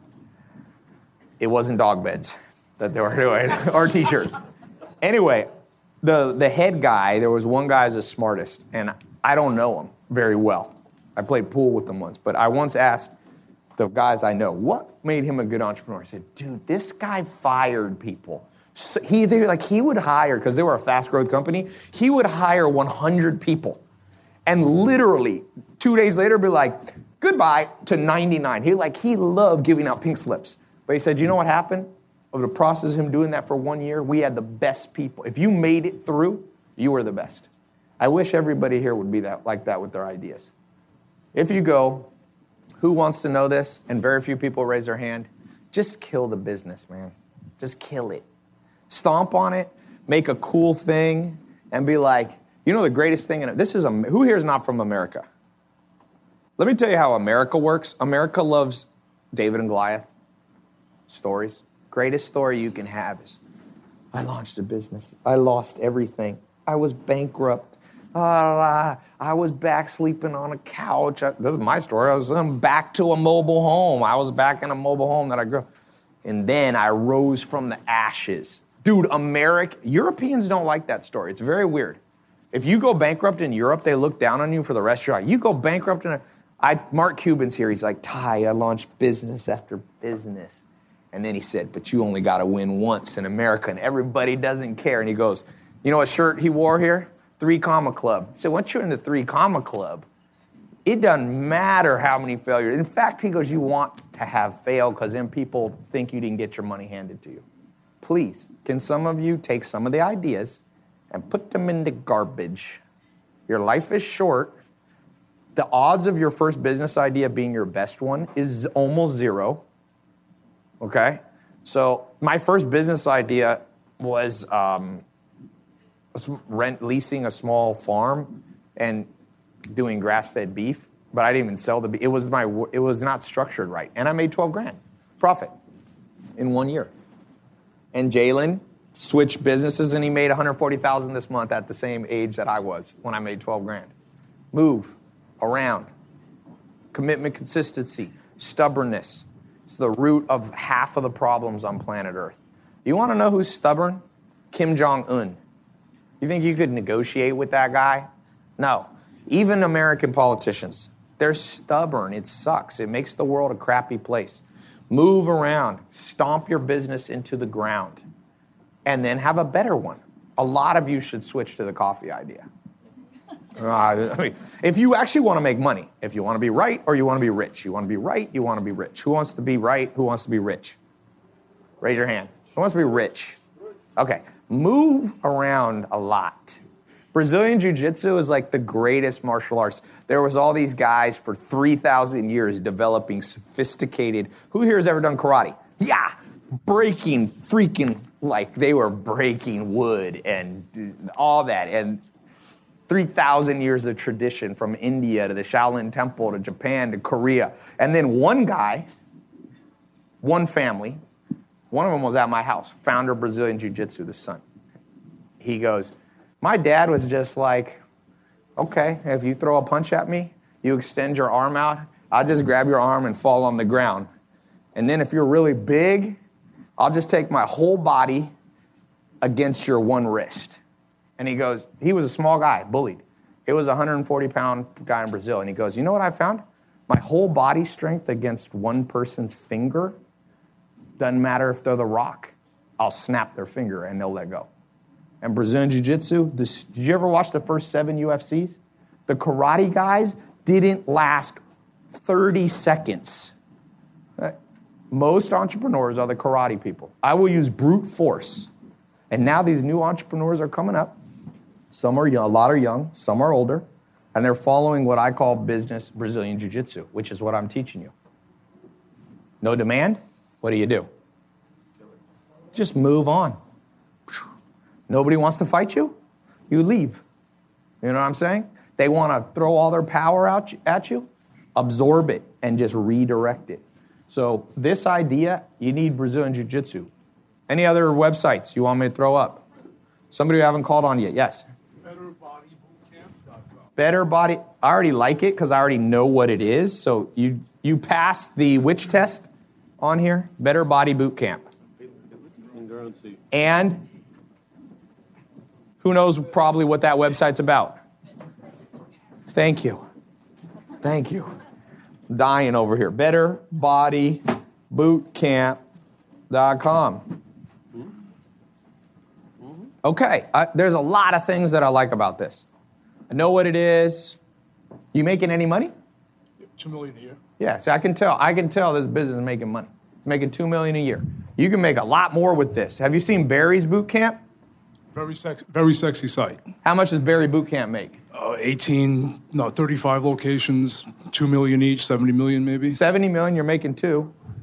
Brazilian Jiu Jitsu would say do what? Brute force or berries. What did I say you need to do with competitors? You take a pad of paper and you do what? What's the specific word? Not dissect. Outline. Let's see. What is Barry's doing? They have a slider. Yeah, you can even beat this. Uh, the one thing I've noticed is the best workout in the world. So I think you need to compete with it on that phrase. What can you say? I that's a crappy. You know, the way I look at Barry's uh, Tai is something I saw you talk about in one of your videos. You were like, your first um, business is something like kind of more accessible. Yes. The public can get it. And then, like, your second business is what Barry's It's a high end product. When did you start this? About f- six years ago. Yeah, no, this. But look, you can beat Barry's boot camp in many. This needs to be on a background that's always visible. It disappears depending on the white. So get your designer needs to put a cover behind it. Okay, so I cannot see this. This is a problem. Um, have you split test the price ever? Yeah. 42 came out the winner? 42 beats 49, beats 19. Yeah. Okay, cool. I think that you need the one thing, it's pretty, I'm gonna give, this is pretty good, which I can tell. I can tell right, sometimes people send me their website, I can almost guess, I should have done it. I could have guessed how much money you were making. I would have guessed seven figures. I'm not sure I would have guessed exactly two million, but this thing, there's a couple problems with it. The biggest is you have no video on it. It's video. Uh, You see the black space? Right Yeah, yeah, it? but it's below the fold. Got it. I don't think it. I think it should be here. I think sliders are fine. I need to look on. You need to look on it. At the, who pull this up on your web on your mobile phone? Let me look at the mobile version. What percentage of people buy from here versus is it locations that you have? Yeah. Do most people go and referred by somebody else, or do just people randomly find and join? Usually referred. Yeah. So what I I don't think this should be your primary getting them to buy. I would put the start your trial up here. And what I would do there is convince them why you're different. Does that make sense? Yeah. How many gyms are there? Okay, who here? What's good about this business? You know what, Tai? Scroll down a little bit on the page. Yeah, but people are lazy. They ain't available. You let me look at the video. No, no, but scroll down. The video is Yeah. titled Our Difference. Yeah, but it's also a weird video. It needs a thumbnail with people's faces. You need to change the thumbnail. Always have faces in the thumbnail. Let me just sick.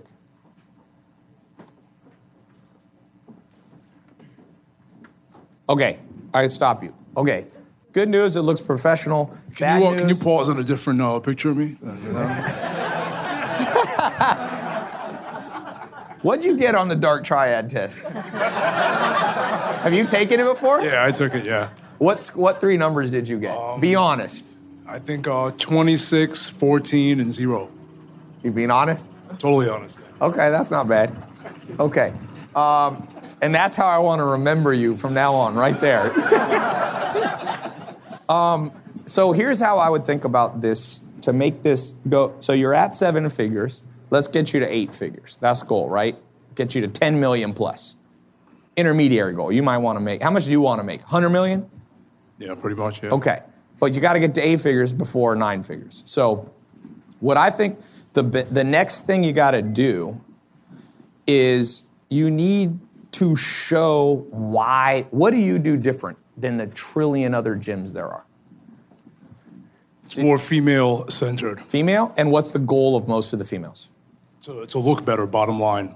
Lose weight? Is it- boot, boot camp is usually, I mean, everyone knows what it is. It's a kitchen sink. We're going to uh, hit a sled. We're going to But I'm saying, do women want to lose weight? Are they coming in 100 pounds They want to lose weight. They want to change their shape. How they want much to weight? transform How their much weight? body. 20 to 30 pounds on average.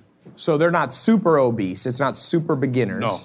But it's women who are 20 to 30 pounds. Okay, women, this is a survey for you. In the last couple days, week, have you ever in your mind said, I wouldn't mind losing a few pounds? Have you thought about your weight at all? Raise your hand if you're a female. Okay, so half the women in here, or more, have thought about it. So that's the good news. Is that a high supply, a high demand, or low demand? So, what we got to do with this thing, we need to show weight loss more. In my experience, women do like to be muscle, uh, do like to be in shape, but more than anything, 99% of women on planet Earth care about losing weight.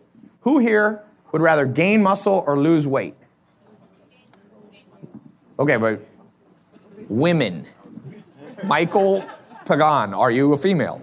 You might be. This is Hollywood, my friend. So I just ask. I don't want to put words in your mouth.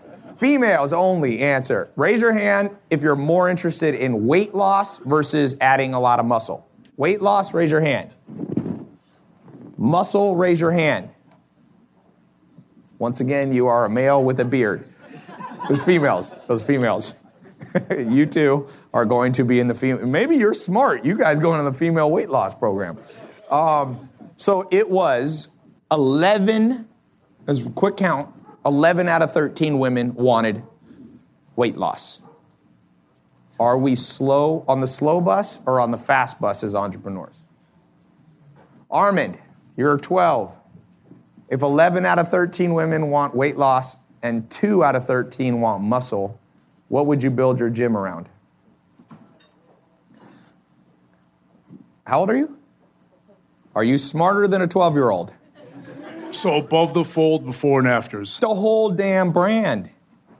Like, this is it. There's nothing, there's no money really in getting women having muscles.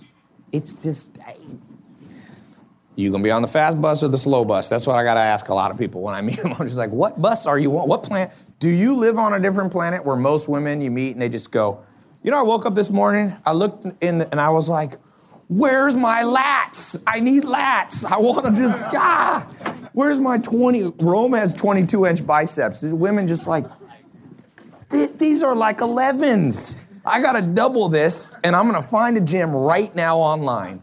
Better Body Boot Camp. They're gonna call you and be like, listen, there's one thing and one thing I only want. I need guns and I need them now. Do you have a boot camp for me? I don't, but, but when I tell people that, I'm like, why am I even having this conversation with entrepreneurs? I can tell you why. Best conversation I had with Dr. Buss yesterday. I said, why are we so stubborn? And he gave me the scientific reason. At various points in our life, we find strategies that work in that one situation, and then we use them forever. And if you do that, you will lose. Someone who's taking the approach that I'm teaching is going to come in and decimate your business. I've already done it. I've had businesses that wanted to compete with me. I got in, I listened to the audience, and I destroyed them, and they're gone. Not even trying to destroy them.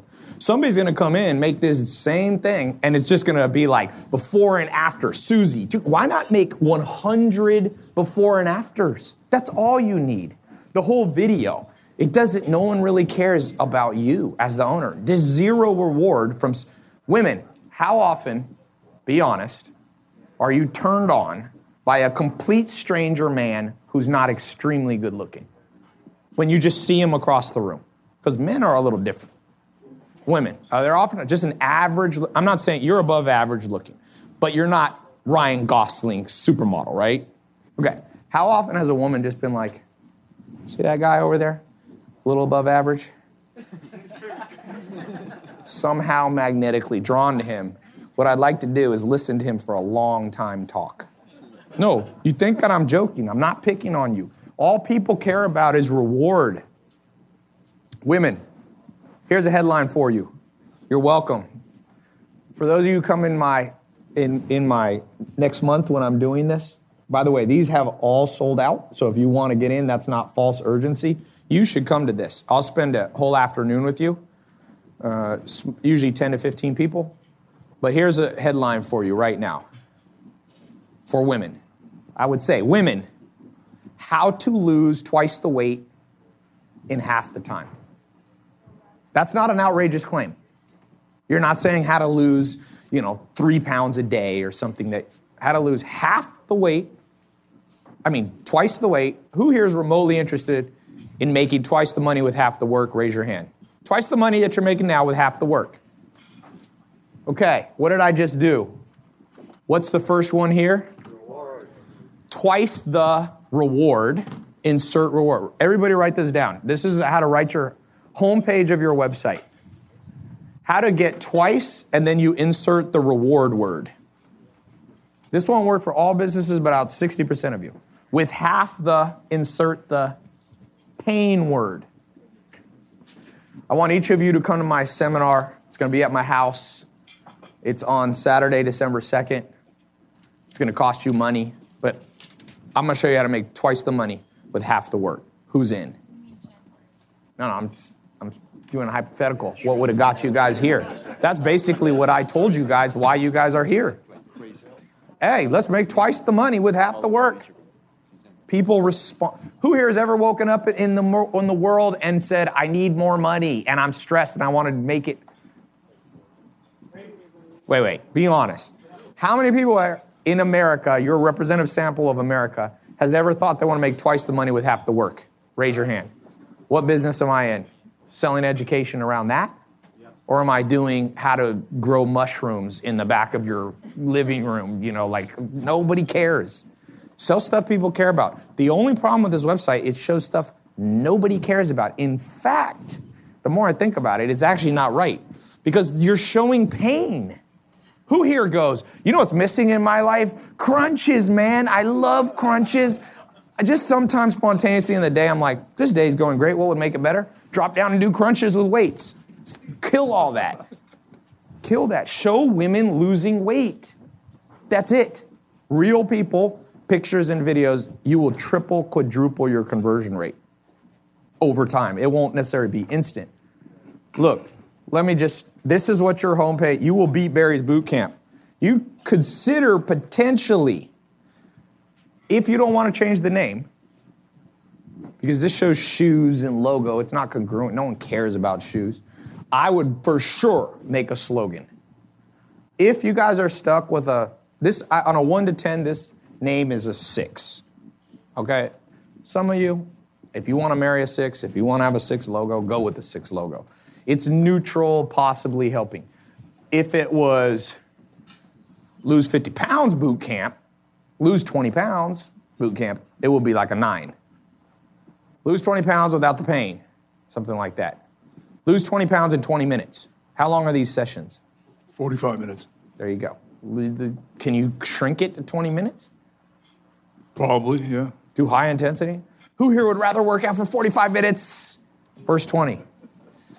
You know 20 minutes of high intensity stuff. I don't know if you can get the results, but I can tell you simple congruent things, 20 pounds in 20 minutes.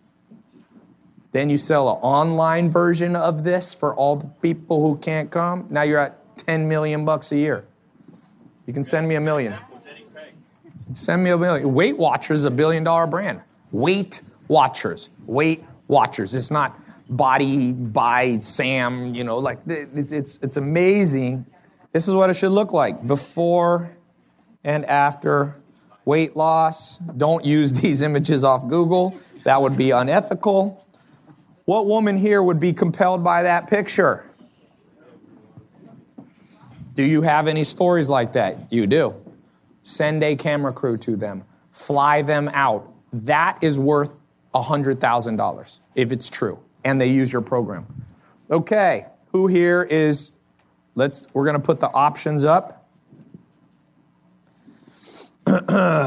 Females, I want you to be honest. Don't worry about people's feelings. This is a private meeting, it's not live streaming. We're not making fun of anybody. We're only one goal. Okay, females. Reward.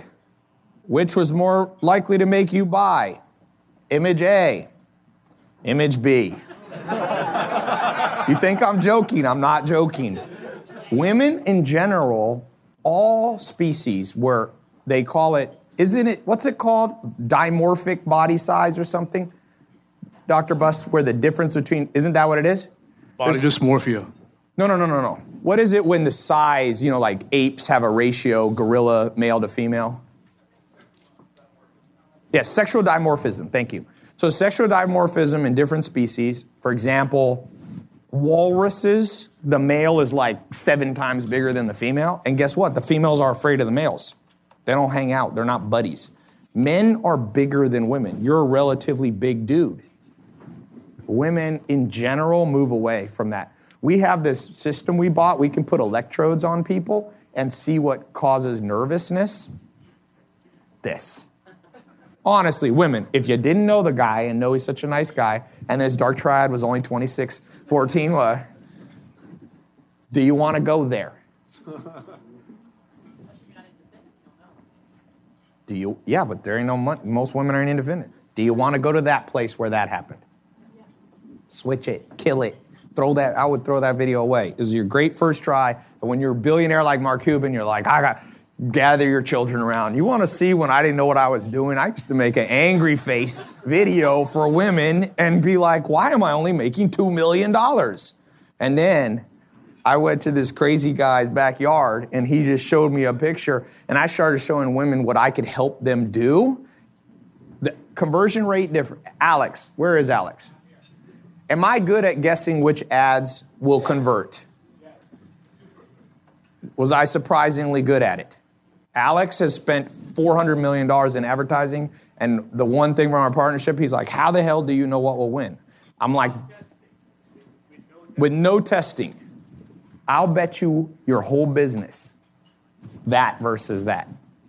If I'm wrong, I'll write you a check for 2 million. If I'm right, you give me your business all day. Anybody want to bet against me? I will take money from fools all day. it's easier than Vegas. There's zero chance. Get these, and here's the good news. What's the correct answer? How many testimonials are best? Here's your options. One, to have on your website and your webpage. One, 10, 100, 10,000. 10, 10, 10,000. The answer is as many as possible. It's a trick question. All the answers are wrong. Infinity, eight sideways, is the correct number. Yeah. Pain. Do you know why does this is interesting? I've never talked about this. Why does this work? What's the deep psychology? Think about it. It's on that piece of paper over there. Why does this image work? Warmer. Be a warmer. No, no, on a psych contrast band, warmer. Warmer. Reward warmer. Uh, now we're going back down to cooler. We've cooled off. No, we're getting, oh, dude. Yeah, a blizzard just come in this place. The reward was like warm. It was starting to sizzle. Almost had to take my jacket off. Colder. Say reward again. Woo! It's too hot in here. Ugh. Oh no, that's cold. Come on. Yes! Give that woman a hand. Pain reward. Pain reward. Stick. You don't listen to me, you look like her. You listen to me, you look like this. Pain, reward, pain, reward, pain, reward. I would do more of this, but there's like, it gets a little crazy if I started putting picture. I should. It's a, it's people go a little nuts. I should put one of my students. Picture sleeping on couch. Picture one million forty thousand dollars. New life.